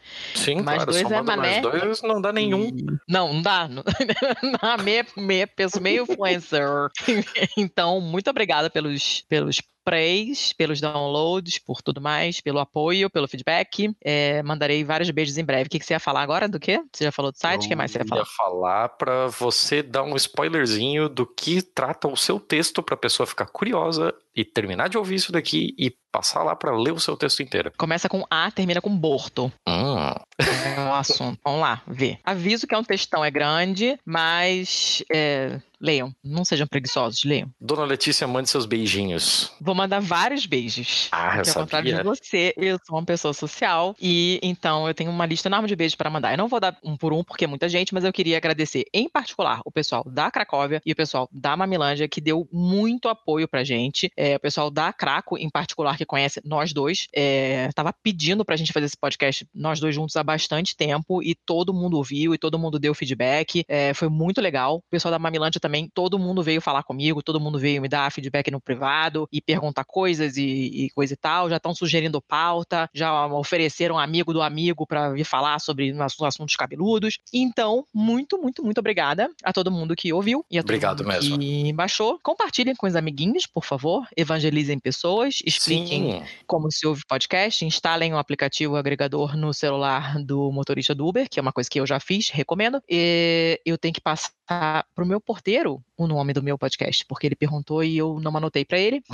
É, ele escuta podcast porque eu evangelizei o João. Então, ouçam, evangelizem pessoas, vocês nunca sabem quem vai se interessar pelo assunto, né? Show de Mandem bola. É, eu, eu não sou de interagir com as pessoas, mas vocês podem crer que tudo que vocês passam pra dona Letícia, ela imediatamente passa pra mim. Eu fico sabendo de tudo, eu tô a par de todas as. Você tá me chamando de fofoqueira? Não, eu tô falando que Ah. você repassa, caralho. Ah, tá. Inclu ah, uma coisa que esqueceu. é, Vai um salve super especial pro Bruno Colonese, que é o nosso primeiro catártico. Você tá entendendo que nós já temos um catarse aberto, que a gente é pobre, então a gente pede dinheiro mesmo. E a primeira pessoa que nos apoiou foi o Bruno. Então, Bruno, muito obrigada. Decoração para você. Não, o Bruno é um caso à parte, assim, porque o Bruno, a gente sequer divulgou essa caralho. A gente deixou um linkzinho lá. É micro. As pessoas não sabem, mas no final do, do episódio anterior, eu perguntei pra ti: a gente vai falar do Catarse? Aham. Aí, não, imagina, a gente tá Calma. começando agora, deixa lá o link, calma, depois a gente faz e tal. Ele não tá nem aí, ele chegou lá e a- a gente já tem uma doação. Tipo, cara, a gente tem duas semanas e tem uma doação, isso não faz um mínimo sentido. A gente Então, sequer obrigada, entregou Bruno. um conteúdo ainda. Verdade, verdade. Obrigada, Bruno. Muito obrigada, de verdade. Mas, sério, assim, ó, se ele entrou no catarse, eu entrei em catalepsia.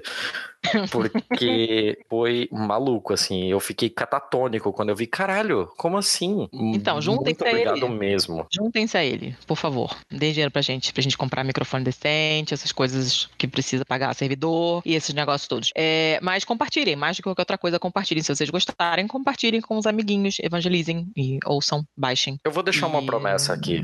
Fala. Na próxima semana, talvez ainda essa semana, nessa semana que tá saindo o episódio, eu vou criar um texto pra fazer companhia pro seu lá falando sobre financiamentos. Ótimo. Eu tinha prometido escrever uma outra coisa também, mas eu não tive tempo. Mas eu prometo que eu vou me dedicar mais a escrever pro Pistolão. É um incentivo pra mim, pra escrever mais também, que eu tô super parada. E se vocês gostarem, comentem lá mesmo. Então mandem e-mail pra gente. A gente tem um e-mail, que é o contato arroba pistolando.com. Ou achem a gente, como o Thiago já falou, no arroba pistolandopod no Twitter. Ou eu sou arroba pacamanca. Se quiserem falar diretamente comigo, o Thiago é o arroba Thiago underscore 6EZ. E escrevam, comentem, deixem comentários no site, no- nos posts dos, dos episódios, nos posts dos textos que a gente for publicando. Deem feedback pra gente, por favor, que a gente precisa saber o que, que tem que melhorar e do que, que vocês estão gostando, o que, que não estão gostando. E eu acho que é isso. É, é sempre bom ressaltar que é pistolando.com sem BR. Sim. E você sabe por que, que é só pistolando.com?